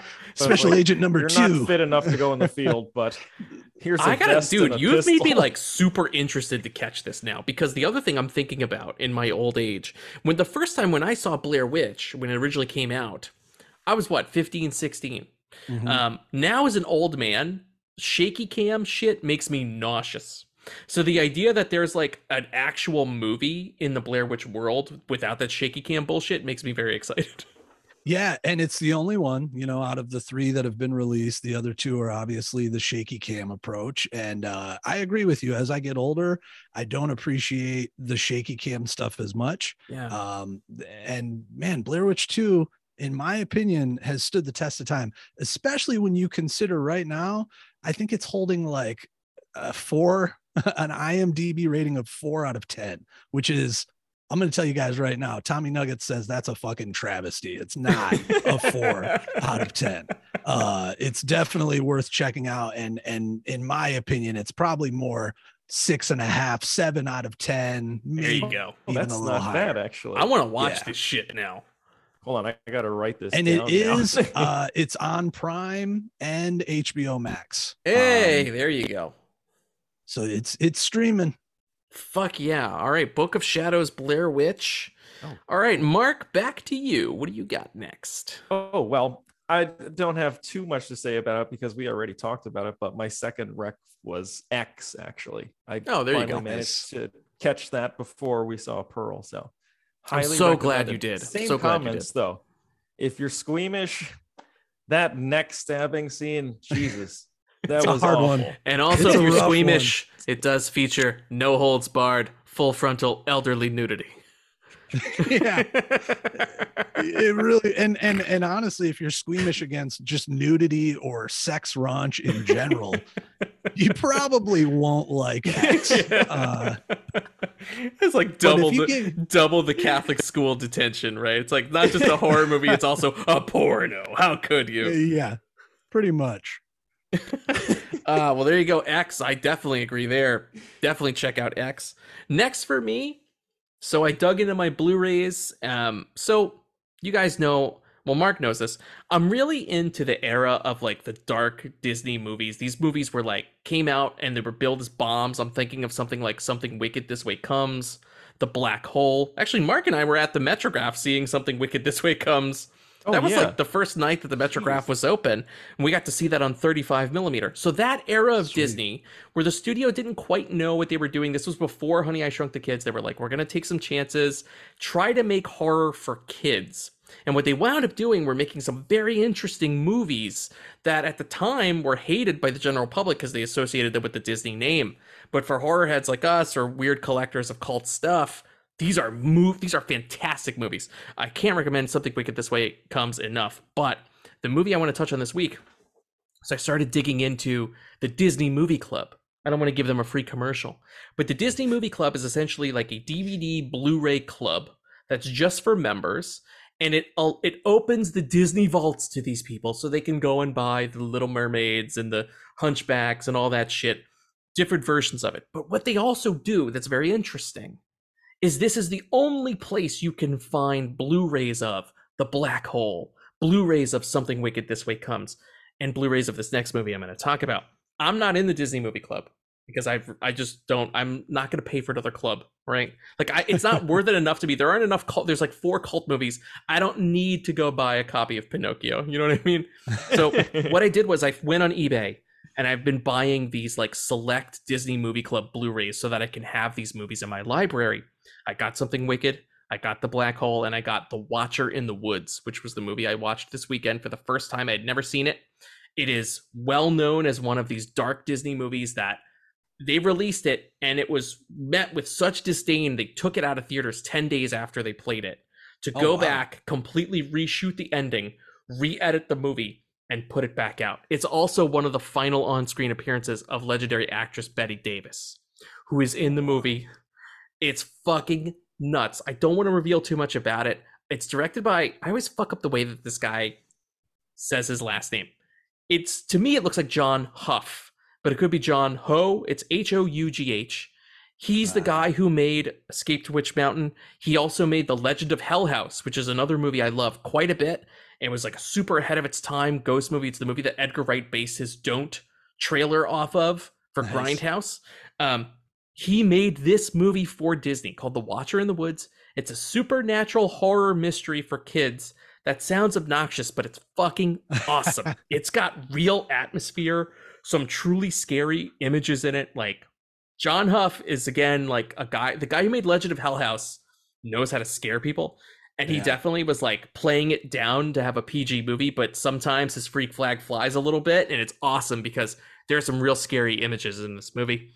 I won't reveal the ending or the story because I, I think it's too spoilery, and I think it's it's better if you know nothing going in. All you need to know is there's an American family moving into this English uh, countryside house where this spooky old lady lives, who's Bette Davis, and there is someone watching in the woods, and that's all you need to know. Nice. It's it's really scary, incredibly well shot, and uh, I don't think it's not on Disney Plus. That's the other thing. Disney's like ashamed of this movie. It's not on Disney Plus. You're not gonna fucking find it anywhere. You're not gonna find it on any streamer. You gotta own this. So that's why if you're a collector, it's good. You can seek out these Disney Movie Club movies on eBay, and you're not gonna pay that much for them because people want to offload them. Because most of the people that are selling these things, they want the the Ariels and the beauty and the beast that's the discs they're after. They're trying to offload the shit they don't want which is this. So you'll actually get it at a great price.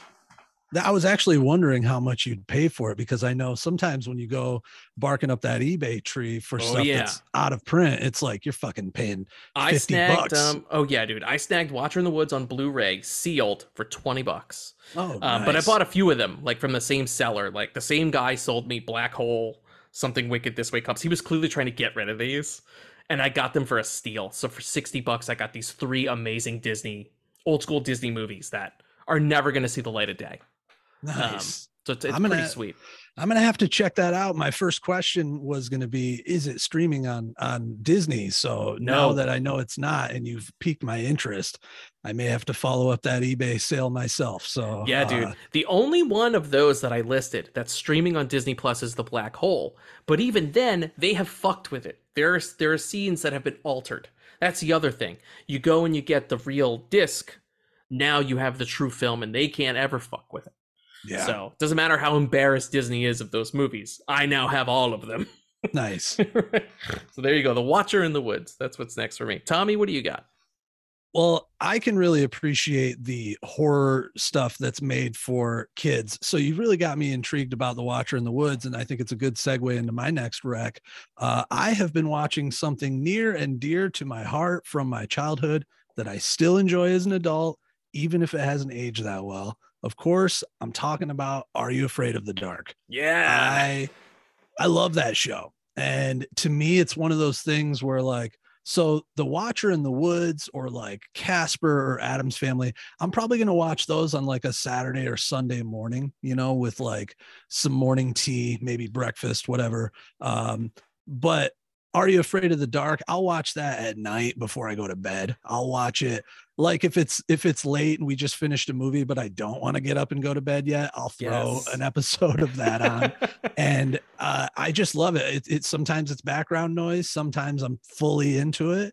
Um, it's you know obviously a Canadian production from the early '90s, so the production quality is low, and uh, so the acting is is even lower on the totem pole of quality. Um, but you know you get like old, uh, you know, you get Neve Campbell in probably her first acting Oh, role. wow. You get Oh, Ryan damn. Gosling as a kid uh, is is on Are You Afraid of the Isn't Dark? isn't Ryan Gosling in the? I only remember Zeebo the clown. Zeebo the clown's got your nose. That's one of my favorite. That's it's like a great uh, episode. I think it's called Laughing in the Dark. That episode. Yes. And uh, yeah, that's probably my hands down favorite episode of the, The clown show. is fucking terrifying Um, in it.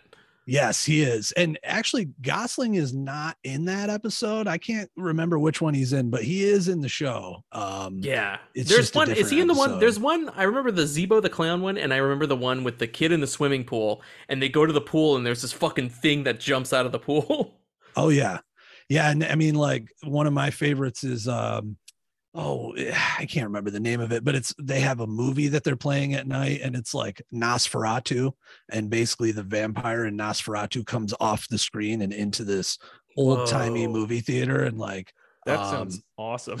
it's it's sweet you know and th- there's one called the ghastly grinner which is about like a, a comic book character who uh comes off the page and basically makes everybody laugh themselves to death so like the joker almost Awesome. Um, so yeah and it's actually one of the reasons i wanted to mention it is it is streaming. So this is something that for years people couldn't you couldn't watch are you afraid of the dark unless you had some old vhs tapes. Um and it has been released on dvd but it's been kind of shitty quality uh scans. And uh it's actually streaming on paramount plus right now because they have a lot of the old Nickelodeon Hell yeah, mom's password's gonna come in handy on that one. yep. Uh, so if you want to relive Snick from 1993, you can oh wow. go to Paramount Plus, watch Are You Afraid of the Dark, and throw an episode of all that on afterwards. Um, Fuck yes. Oh my god, I'm totally gonna do this. This sounds so fun. And the theme music. I mean, to me, Are You Afraid of the Dark? It's one of the few shows I don't skip the intro because the theme Oh, yeah. music and like you see like a swing on a playground at night, just swinging and like, dude, that that it just it, it I always remember that. the creepy doll in the attic that's just standing Yeah. there. Yeah, it, it, it's that's my childhood is the opening intro to Are You Afraid of the Dark? That sums up my whole childhood. yeah. The Midnight Society, right? Submitted Yep. for the Midnight Society. Yep. That's awesome. Submitted man. for the approval of the That's Matt and. Mark movie show. Yeah. I gave you that rec. I'm Hell totally yeah, that's that out, awesome. Tommy. Fuck yeah. I'm totally gonna watch that now. I had no idea that was on Paramount Plus. That's great. Mark, what do you got next? Let's see. Well, this one I actually made a special trip to the theater to see, which was medieval. And Oh, I yeah. think it totally warrants that theater experience. It's think of it as like if Ridley Scott made a very small scale medieval film, hmm. where there's just like it's not those big like those massive battles where there's like tons of foot soldiers and horses and arrows flying everywhere. Now it's all just been condensed into these like tiny skirmishes. They're going through these thick forests, through these like caverns. It's crazy fun. I mean, I, I did get a little bit lost when it came to like the historical intrigue because they're like Prince Zigzamond and this guy, and I was like, oh, who the fuck are these people? It's like I've there's too many of these like characters from like the royal class. I can't I can't figure out the story with all these like because they all look the same. They all have like the same jewels everywhere and like Oh, yeah. heavy furs, so I can't tell. It's like who's who, but it's it's a super fun. Ben Foster's awesome. Uh, Oh yeah. Mike And Sir Michael is Caine, right? it, actually, Yeah. which I thought he retired, but, but apparently he's in this movie and uh, Maybe they He looks shot great. medieval like right before his break. no, He was like, I don't fancy it's that. guy, actually man." a pre-COVID movie. yeah. That's cool. You said uh, Ben Foster's in it because uh, he's, He's not in enough stuff these days, No, man. Ben yeah. Foster's a great actor, and I feel like you don't see him in as much shit as as you should. What was the Um, last big thing he was in? Was I always remember him in 310 to Yuma. yeah, But 310 that was Yuma, like I know he's awesome in done other stuff after Night. that. Oh, 30 days, 30 of, Days night. of Night. Yeah. He's awesome he's in that. great. Yeah, he is good in Um, that. Yeah, Ben Foster's even dude. This movie's not even that good, but I watched pre-horrorthon. I had to watch some dumb shit, right? So I watched Contraband with Mark Wahlberg. Oh and- yeah.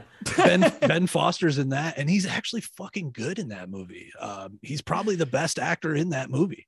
It's definitely not Kate Whoa. Beckinsale. I'll tell you Oh, that wow. much right now. oh, Damn, he was in that sci-fi horror that was like very akin to Event Horizon. Oh What yeah, was that uh, Pandorum? Pan- Pandorum, Pandorum, yeah, Dennis he was Pandorum. great in that too. Yeah, that is a good movie. with I Dennis Climate that Denier great. Quaid. Quaid. I like that this movie, by the way, Medieval Mark, I'm looking it up, was directed by a guy named Peter Jackal. Yeah, I know. so you know it's scary because he's a That's right. jackal. Dude, this Peter movie is, is like a Ti West film. It is brutal. This guy has like this morning star that he carries around. That's his weapon of choice. Oh, Whoa. And this crazy like butcher or this hunting knife. And you know, the, he's beating people to death with it. And some guy raises his hand and he just totally mangles it and then just hits the guy in the head. Whoa. They're like yeah. shoving horses off of cliffs at the beginning, and it looks Jesus. real. This Damn. movie's it's a very gauntlet. yeah, it's a very small scale movie, but it's crazy. And it definitely warrants the theater experience because the la- in the theater, the last shot is terrifying.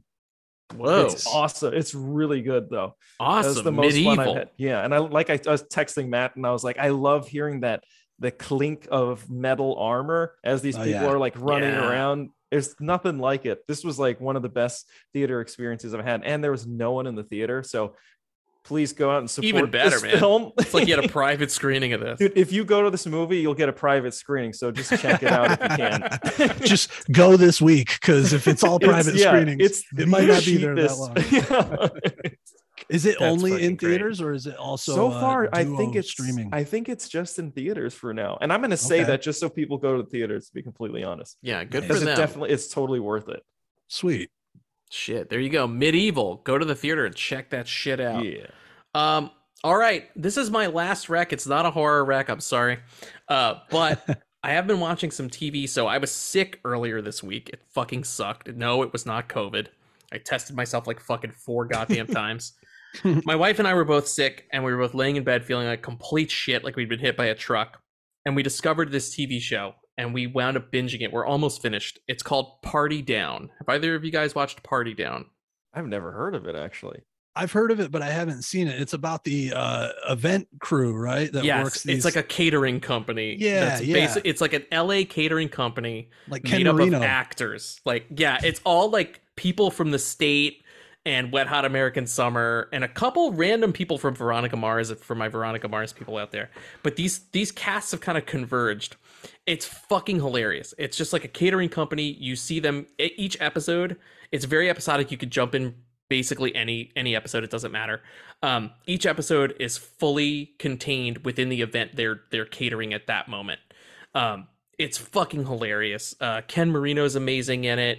Um, fucking Adam Scott is the main guy. It's so bizarre wow. because I've been watching Adam Scott in Severance, and to see him in this, he's like a cool guy. He's like a very like no frills, laid back kind of guy. Um, he's hilarious. Lizzy Caplan is also in it. She's great. I can't say enough about it. So there are only two seasons, right? And then little did I know, they just greenlit after like being off the air for like 10 years. They're bringing them back for another Oh, wow. season. Wow. Um, so people who have loved Party Down and watched it when it originally aired have been like jonesing to see them again, and I only have to wait a couple weeks apparently because we just discovered this. We love it. It's fucking hilarious. It's been like our nice like like we'll watch a movie like we watched Watcher in the Woods. We were like bugged out, and then I was like, all right, let's let's do a cool down. Let's do Party Down, and we- and we watch Party Down, and like that's how we wind down. It's fucking awesome.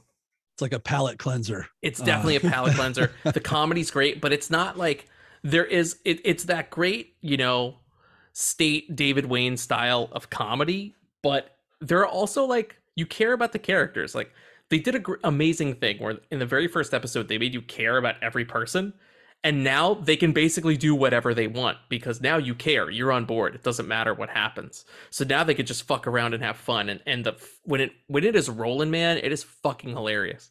Uh, i can't say enough enough good stuff about party down. It's on hulu. You could binge the whole thing right now. So i highly recommend it. They're quick little 30 minute episodes. The one thing and i'll tell this to mark because mark is always like my man on the credit jump don't skip ahead because they do a thing where every credits, even before Marvel did this shit, because this came out like 2008 or something. Every credits they have an ex- they have like a bonus scene that happens in the middle of it, Nice. Oh, and they cool. always pay something off that happened earlier in the episode, so you don't want to miss that mid credits scene.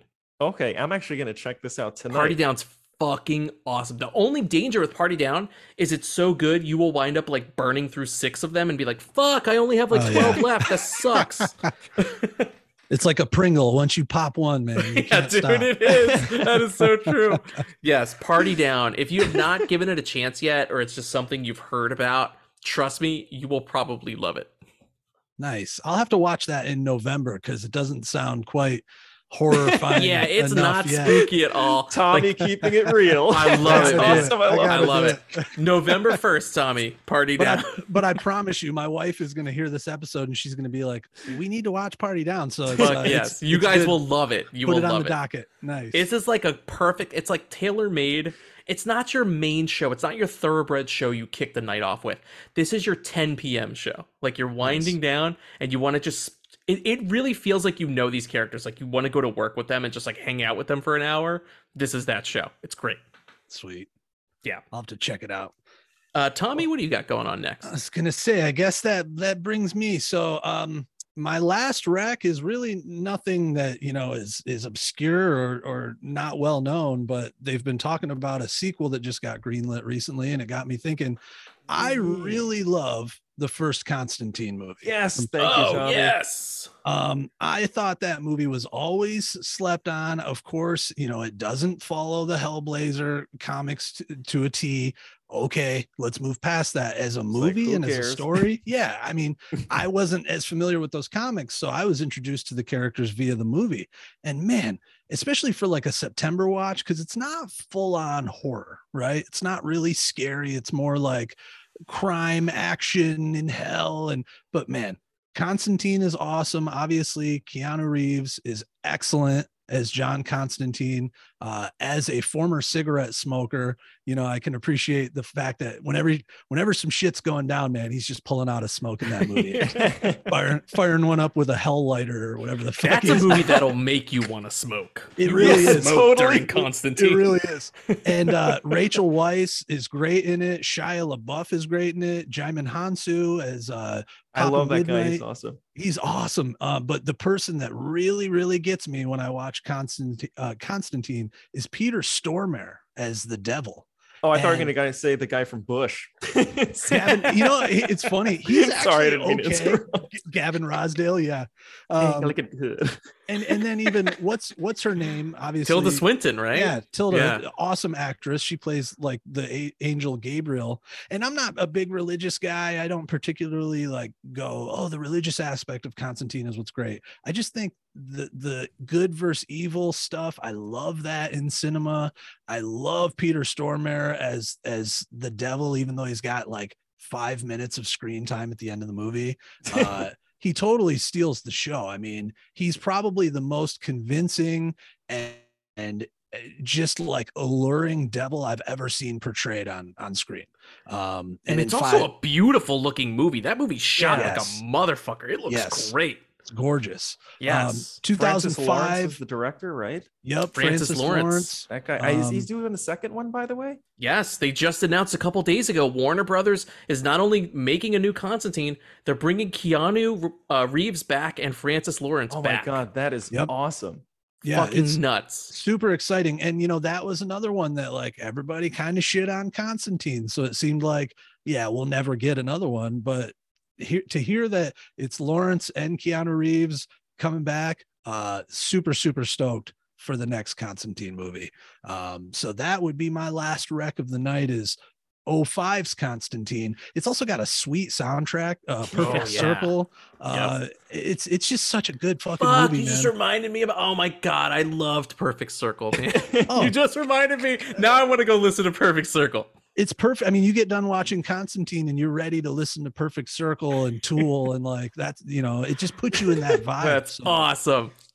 it's a it's a great watch and I highly recommend it. And if you're a diehard Hellblazer fan, you know, get over yourself for about two hours. Be all right. yes, Tommy. That is Fuck an amazing yes. rec, actually. Great. That is great. I love that sign off. Get over yourself. Go watch this movie. Peace. Amazing. He rips his mic off and just throws it on the ground. Just pulls a Chris Rock and drops it. Mark, what's next for you? I think Right, we're I both Tommy and I are both done, so take it away. Everyone's so this will be my final, but I'll I'll lump them all together because Yes. it features one person that is near and dear to Matt's heart, and I'm hoping Tommy's as well. I Yes. saw this amazing. Well, actually, no, I'll go. I'll do the horror one second.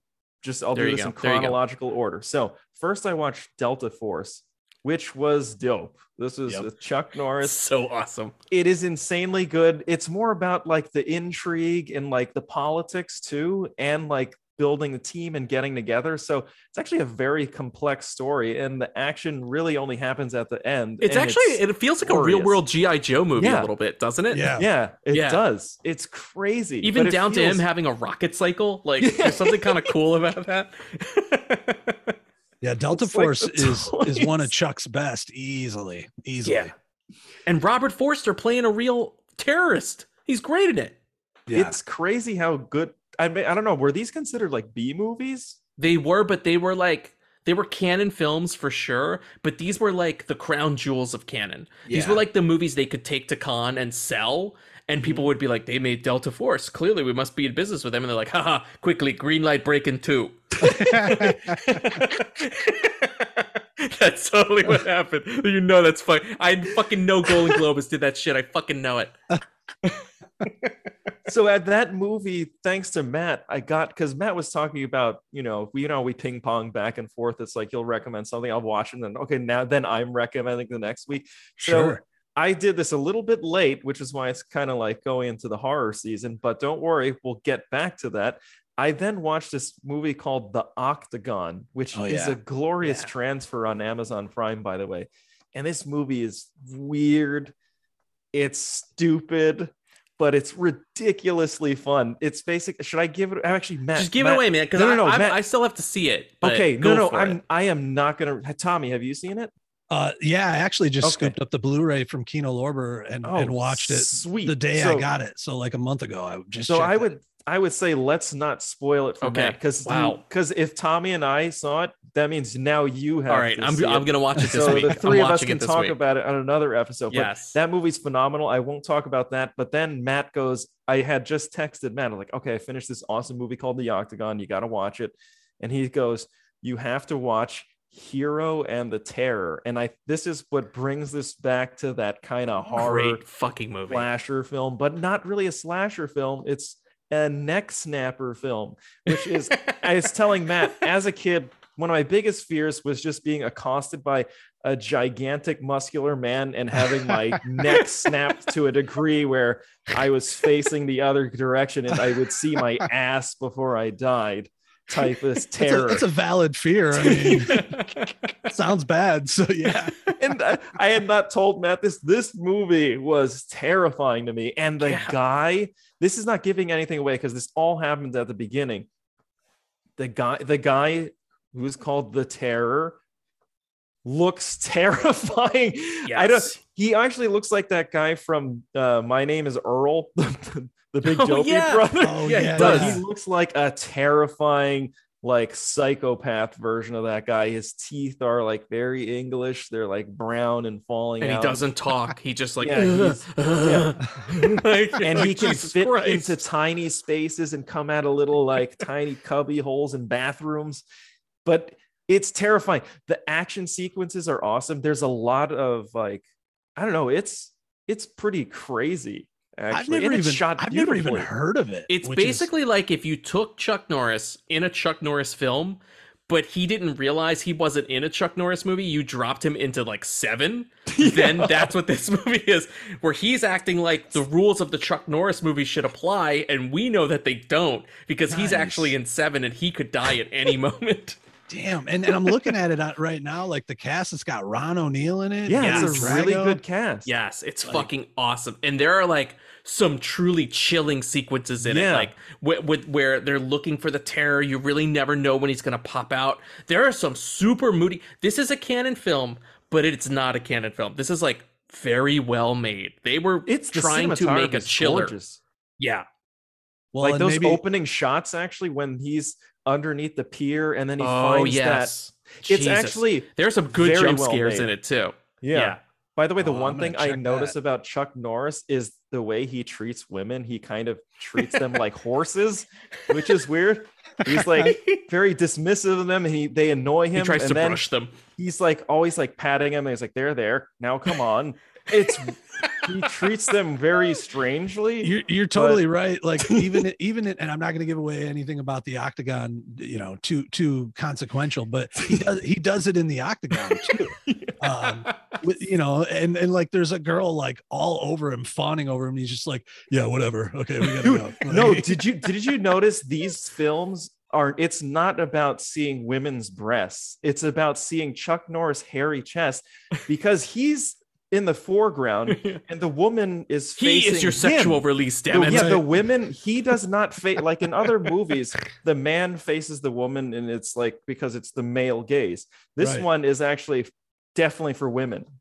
oh this yeah. is the female gaze It's- of Chuck yes. Norris, and it's his glorious hairy chest and his like slight abs and his we weird. call that the mullet. ginger fields of grain. Mark. those are those are the long sideburns. They go That's all right. the way down. That's right. That'd be amazing if they were. There's just like there's nothing. Now, Mark, Just connect them. you have to. I know I have to watch the Octagon, but now in your in your Chuck Norris journey, you have to watch Lone Wolf McQuade. Oh yeah. I'm telling you, you will fucking love Lone Wolf McQuade. It's the Walker Texas Ranger movie. If Walker Texas Ranger was like an R-rated neck snapping blood killing movie, oh it's fucking wow! awesome. There's like Chuck Norris has a he's a Texas Ranger and he whoops ass at Yeah. least every two minutes. Damn. Okay, I'll, I'm gonna see if I can watch this tonight. If he's By not way, whooping ass, he's pounding cold beer. That's all he does. this is like this sounds like the manliest man movie. it's the super macho. It It's like the most It macho is. movie I've ever seen. Yeah. like By the if way- you've ever seen Expendables, is it two where Norris pops up and they're like, yes. I what are think you doing yeah. here? And he's like, I'm a lone wolf. And like, that's full on lone It's wolf. full of McQuade yeah, it's just reference. Lone Wolf Lee. McQuade. It Yeah. totally is. You're Yeah. so right. It's a that's a sweet movie. That's a really good one. And if you guys uh so Mark, you just watched the Octagon. Matt, it sounds like it's going on your to-do list. Another uh Kino Lorber release that came out the same day as the Octagon about a month ago, and it was made within a year or two of the Octagon is a force of one. Have you guys seen Oh, that? No, I've- I have I've- not. Actually, I saw the poster pop up because I watched Writing the this down. Octagon. So Yeah, hold so I mean, I'm gonna write this down too. I, I'd say Mark, since you did like the Octagon, you should check out a Force of One. And Matt, I would say if you like the Octagon, then you should check out a Force Okay, of One because I definitely will. I also have to. So these are the. I have to see the Octagon. The other Norris movie that Mark keeps telling me is The Hitman. I have to watch The Hitman. yes, I wanted to ask Tommy if he saw it. Actually, sorry to interrupt you, Matt. And the other one that I keep uh, seeing is uh, I still have not gotten around to watching Delta Force 2 Colombian Connection. And everybody tells me that's like the true Delta Force action movie. If the first movie is more of a real world, uh, we fight terrorists kind of movie, that's like what you think Delta Force is going to be, is, is part two. Is Mhm. it considered better than Delta Force? No, it's not considered better. No. I've just heard it has more action. Like it's more of an action driven version of Delta Force. It's like the Rambo 2 to the Yes. First Blood Yes. type of leap, you know. Uh, I have not seen the Hitman. I'm aware of it uh, from from my you know video store shelves as a kid. I was more of a Van Damme kid and like Wesley Snipes than Yeah. Chuck. You know, I one of my favorite Chuck Norris movies. I know it's terrible, but I still enjoy it. Fucking Sidekicks was my shit when I was a kid. Dude, Uh, I love Sidekicks? with Jonathan Write this down. Brandis. Yeah, I was gonna like tell that, I Mark, mean, it's on Prime in 4K. You can watch Sidekicks. I Oh, think. wait, sidekicks. Oh. Okay. Yes, I'm surprised they did a 4K. it's kind of scan like a last action Sidekicks. hero, but with Chuck Norris, where there's a kid Yes. who just daydreams Really? about Chuck Norris movies, and he wants Chuck Norris to be his friend in real life, and so. Chuck Norris appears and like will help him like in gym class and then Oh, blow shit up. It's fucking awesome. Okay. like like I'm Joe totally Piscopo out. as the bad guy is Yes. so over the top. Mark's every- friend every Joe scene. Piscopo. Yeah. It's a true story. Mark, Mark we we were I we do were friends with Joe guys telling me about Piscopo's son. Yes. Yeah, Joe for Piscopo. like five minutes. yeah. I th- I think last time I was on a uh, Dead Heat, or one of the times I did, and Joe Piscopo is great in that movie. Yes. uh, Yeah, and so we, we were talking about that. So I'm down with Piscopo, man. He's he's he's good when you need some ham-fisted, That's over-the-top scene. I'm down with movie, so- OPP, other people's Piscopo. Uh, that was good. Dude, I'm fucking psyched now to watch the Octagon. I am truly psyched for Octagon. you will love it, Matt. I think so. Awesome. It's Especially so if you're an, fun. if you're a Norris fan. Um, I am. I'm a it's- it's- fanboy. I'm a fanboy. You'll dig it. I love it. I can't wait. Um, Mark, I'm so excited that you watched Hero and the Terror because I feel like That was fantastic. it was you. it was just one of the ones that I was like, okay, I literally in the fucking shitty Amazon Prime user interface, I literally just searched Chuck Norris. so like all the Prime movies would pop up, and I was like, all right. And Hero and the Terror randomly was like the first picture that was up, and I was like, fuck it. And that's what started my big Chuck Norris re- rewatch because I By was the way, like, did you it see sounds cool. That? What was that one that we saw in the background? Jungle Protector or something? Yes. Oh yeah, Jungle Protector. Yeah, I haven't watched Jungle Protector yet. Oh, the other one you got I- to see, I've but I don't know that it's of that. available anywhere. I have it on Blu-ray. Is Invasion USA? Yeah. Oh, I heard the that- terrorists that one come gets to America. recommended a lot. Yes, actually. and that's where he has the mullet and full jean vest and jeans, even though he's in Atlanta in the middle of the summer. yeah. denim on denim action. that Dude, denim on sure. denim with mullet, and he's got a rocket launcher, and he fucking whoops ass in it. it's Yeah. crazy how much he loves denim. Oh yeah. He, he and Jay Leno though are like the biggest advocates for denim. It's crazy how much denim. Like anytime you mention denim jackets, I was like, oh shit. But that also means he has like denim jeans. Yes, he's in a full like, Canadian tuxedo. Like it's Atlanta in the middle of the summer. People, even in the movie, are complaining about the heat in Invasion USA. They're like, "Just the hottest Yeah. fucking summer on record," and he's just walking around in full. I even think at one point he has fucking gloves on. Why? Why, Chuck? Why? I Yeah. can't even wear denim in the winter. That shit's too warm, man. exactly. Fuck. Holy shit! I can't wait for Octagon now. I'm gonna fucking watch that shit. You're gonna dig it. You'll dig it. You're Is gonna that it, Mark, so for much your fun. for your Chuck Norris Rex? Yeah, that's that's it. Fuck That's yes. all I got. Uh, well, Good Rex. Tommy, I want to Thank thank, you. you. so much for joining us for this special spoopy episode. Thank you for bringing in your horror knowledge. It's all, all also you're just a friend of the show. We fucking love talking Yeah. shop with you, and we were thrilled that you would were gonna come on and hang out with us for this. It, it felt like if we were gonna do some horror stuff, we needed to have you. So I'm I'm happy you you uh you came to hang out, man. Um, Thank please you. Please tell the people where they can find you online, and if you want to hype any uh upcoming horror-thon entries, please feel free to do so. Plug away.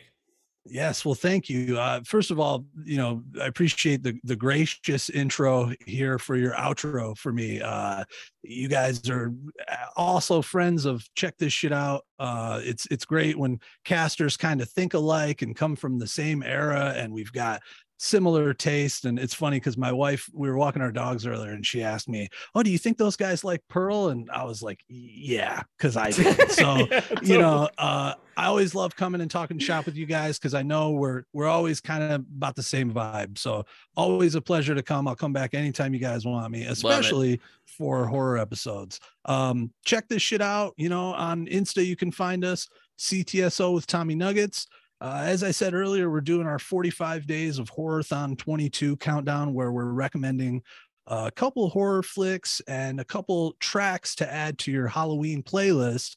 And we're doing that every day from now up until October 31, till Halloween day. So uh, tune in, find us there for uh, filling your viewing schedules if you've got a few gaps. And also uh, check this shit out. It's going to have I'm hoping a couple apps dropping before Halloween as well. We're gonna try Oh, and get one here.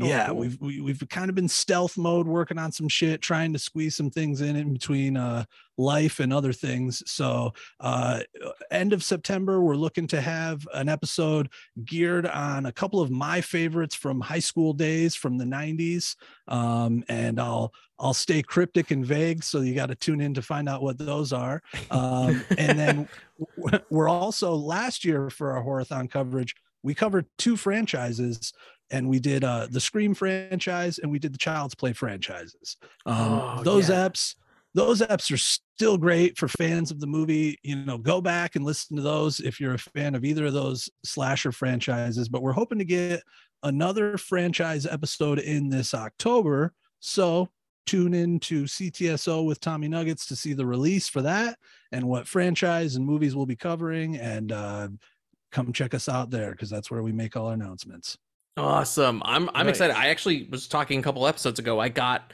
the new 4Ks of Child's Play 1, 2, and 3 from Scream Factory. So Yeah. now that I know you have those Child's Play episodes, I still have to watch 3.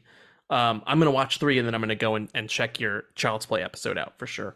have you seen three Oh yeah, I saw it. Yeah. I just haven't seen it. I I'm one of those guys. I haven't seen it in 4K yet. oh no I realize how that sounds. I'm sorry everybody. I'm sorry. dude I, I get it i just uh ordered the friday the 13th 4k even though i have the Oh, sweet the par- the one from Paramount, the one that just came set. out. uh, yes Yeah. yep Yeah. and you know because for some movies it's just worth double dipping i won't do it Yeah, and also if you're if you're a fan of Um, that franchise, right? You know, it's like at this point I have X amount of Army of Darknesses and Evil Deads. I clearly love it, you know, and like, but I want to just keep them because like I like the box art or you know the slipcover Sure. makes me happy. I kind of like now. I just kind of like having eight copies of this. You know, like it's kind of cool. Oh yeah, you got a collector's heart, and sometimes, man, it's more about the thrill of the collection than actually what movie do I have. It's it's more like the hunt, and you've acquired it, and now you've got it, and you're never gonna run out of copies of that. So I'm with you, man. I got probably five copies of The Shining in my home right now. Oh, so Oh. I love That's it. like Yeah. the completionist method, you know? yes, Like Evil Dead So- 2, got six of those. Cool. yeah. Waiting for the next one. Dude, the Raimi brothers have some- ripped me off so many goddamn times. yeah, But hey, they actually do a cool job. Like some of the stuff they come out with, like that Book of the Yeah. Dead one that screams that felt weird and Yeah, like, the fleshy. Necronomicon. Yeah. yeah. Um, I'm actually getting a new the the new Scream Factory Army of Darkness 4K Steelbook is going to arrive in a couple weeks. I'm not even kidding. going. It's still You're going. another one. I'm Yeah, still going. yeah. Yeah. and and they did a great job. Uh, I scooped up Evil Dead, the 4K scan of that. And oh it shit, the newer awesome. one, right? Yes, it looks awesome. It's so I good. I'm going to confess, I've never seen it. Like Oh, the really? movie or the 4K scan. I've never seen the 2013 Fede Alvarez Evil Dead. Oh no, I'm sorry. So when you said the new one, I thought you Oh, meant the sorry. disc. I'm I'm talking about Sam Sam Raimi's. Oh no no no! Yes, I've seen I've seen Um, all the um, Evil Evil Dead Two was like my whole personality in high school. um, so I loved Evil Dead, Evil Dead Two, but Army of Darkness is also like my shit. nice. Um, but yeah, I no, I have never seen the Fede Alvarez. I've never seen the remake. So it's I I like it. Um, so I kind of like Fede Alvarez and and I uh the girl I can't think of her name, but she's in uh Don't Breathe. Um, Oh, she's good. Yes, I know exactly what you're talking about. she's the main character in Fede Alvarez's Evil Dead. And Oh, she's oh, awesome. cool. Okay, yes, Um, Jane Levy is her name. Jane Levy. There you go. Yep. Uh, and and so you'll probably like it because it's it's it's hardcore. I mean, uh, it takes some of the shit in in Evil Dead and ramps it up by about twenty seven. Um, Ooh, but okay. It's, Damn. it's fun. It's Fuck, fun. I know. I just saw it come out in 4K, and you know what? I can't think of a better way to see it for the first time than in 4K on disc. Can't beat that. Yeah.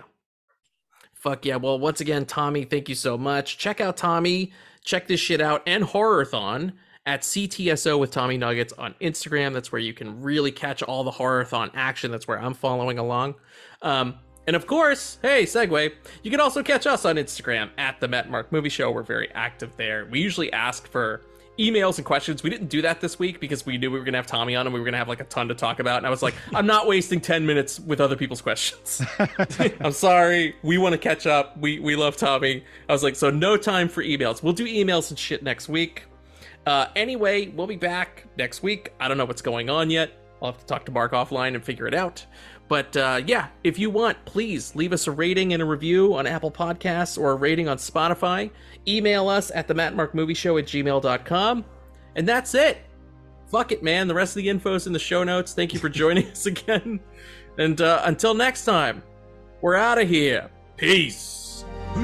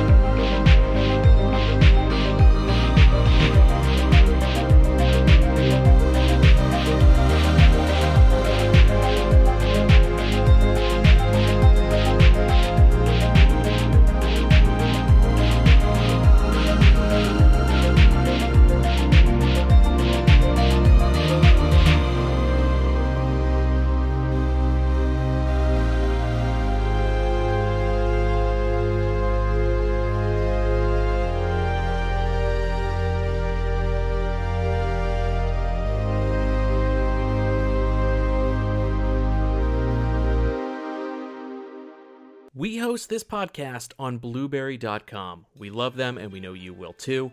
If you're looking for a place to host your podcast that takes the hassle out of hosting and posting, they are quite simply the best. Unlike those other guys, they offer reliable tech support and make every step of the process super easy, no matter what your skill level is. With just a click, your podcast can be on Apple Podcasts, Spotify, Amazon, you name it. Sign up for blubrry.com via the link in our show notes and get your first two months of Blubrry podcast hosting completely free. That's right, they upped the promo to two full months. That's how cool Blubrry is. Sign up today using the promo code GETRECD. That's G E T R E C D. Get. It's the code in the show notes.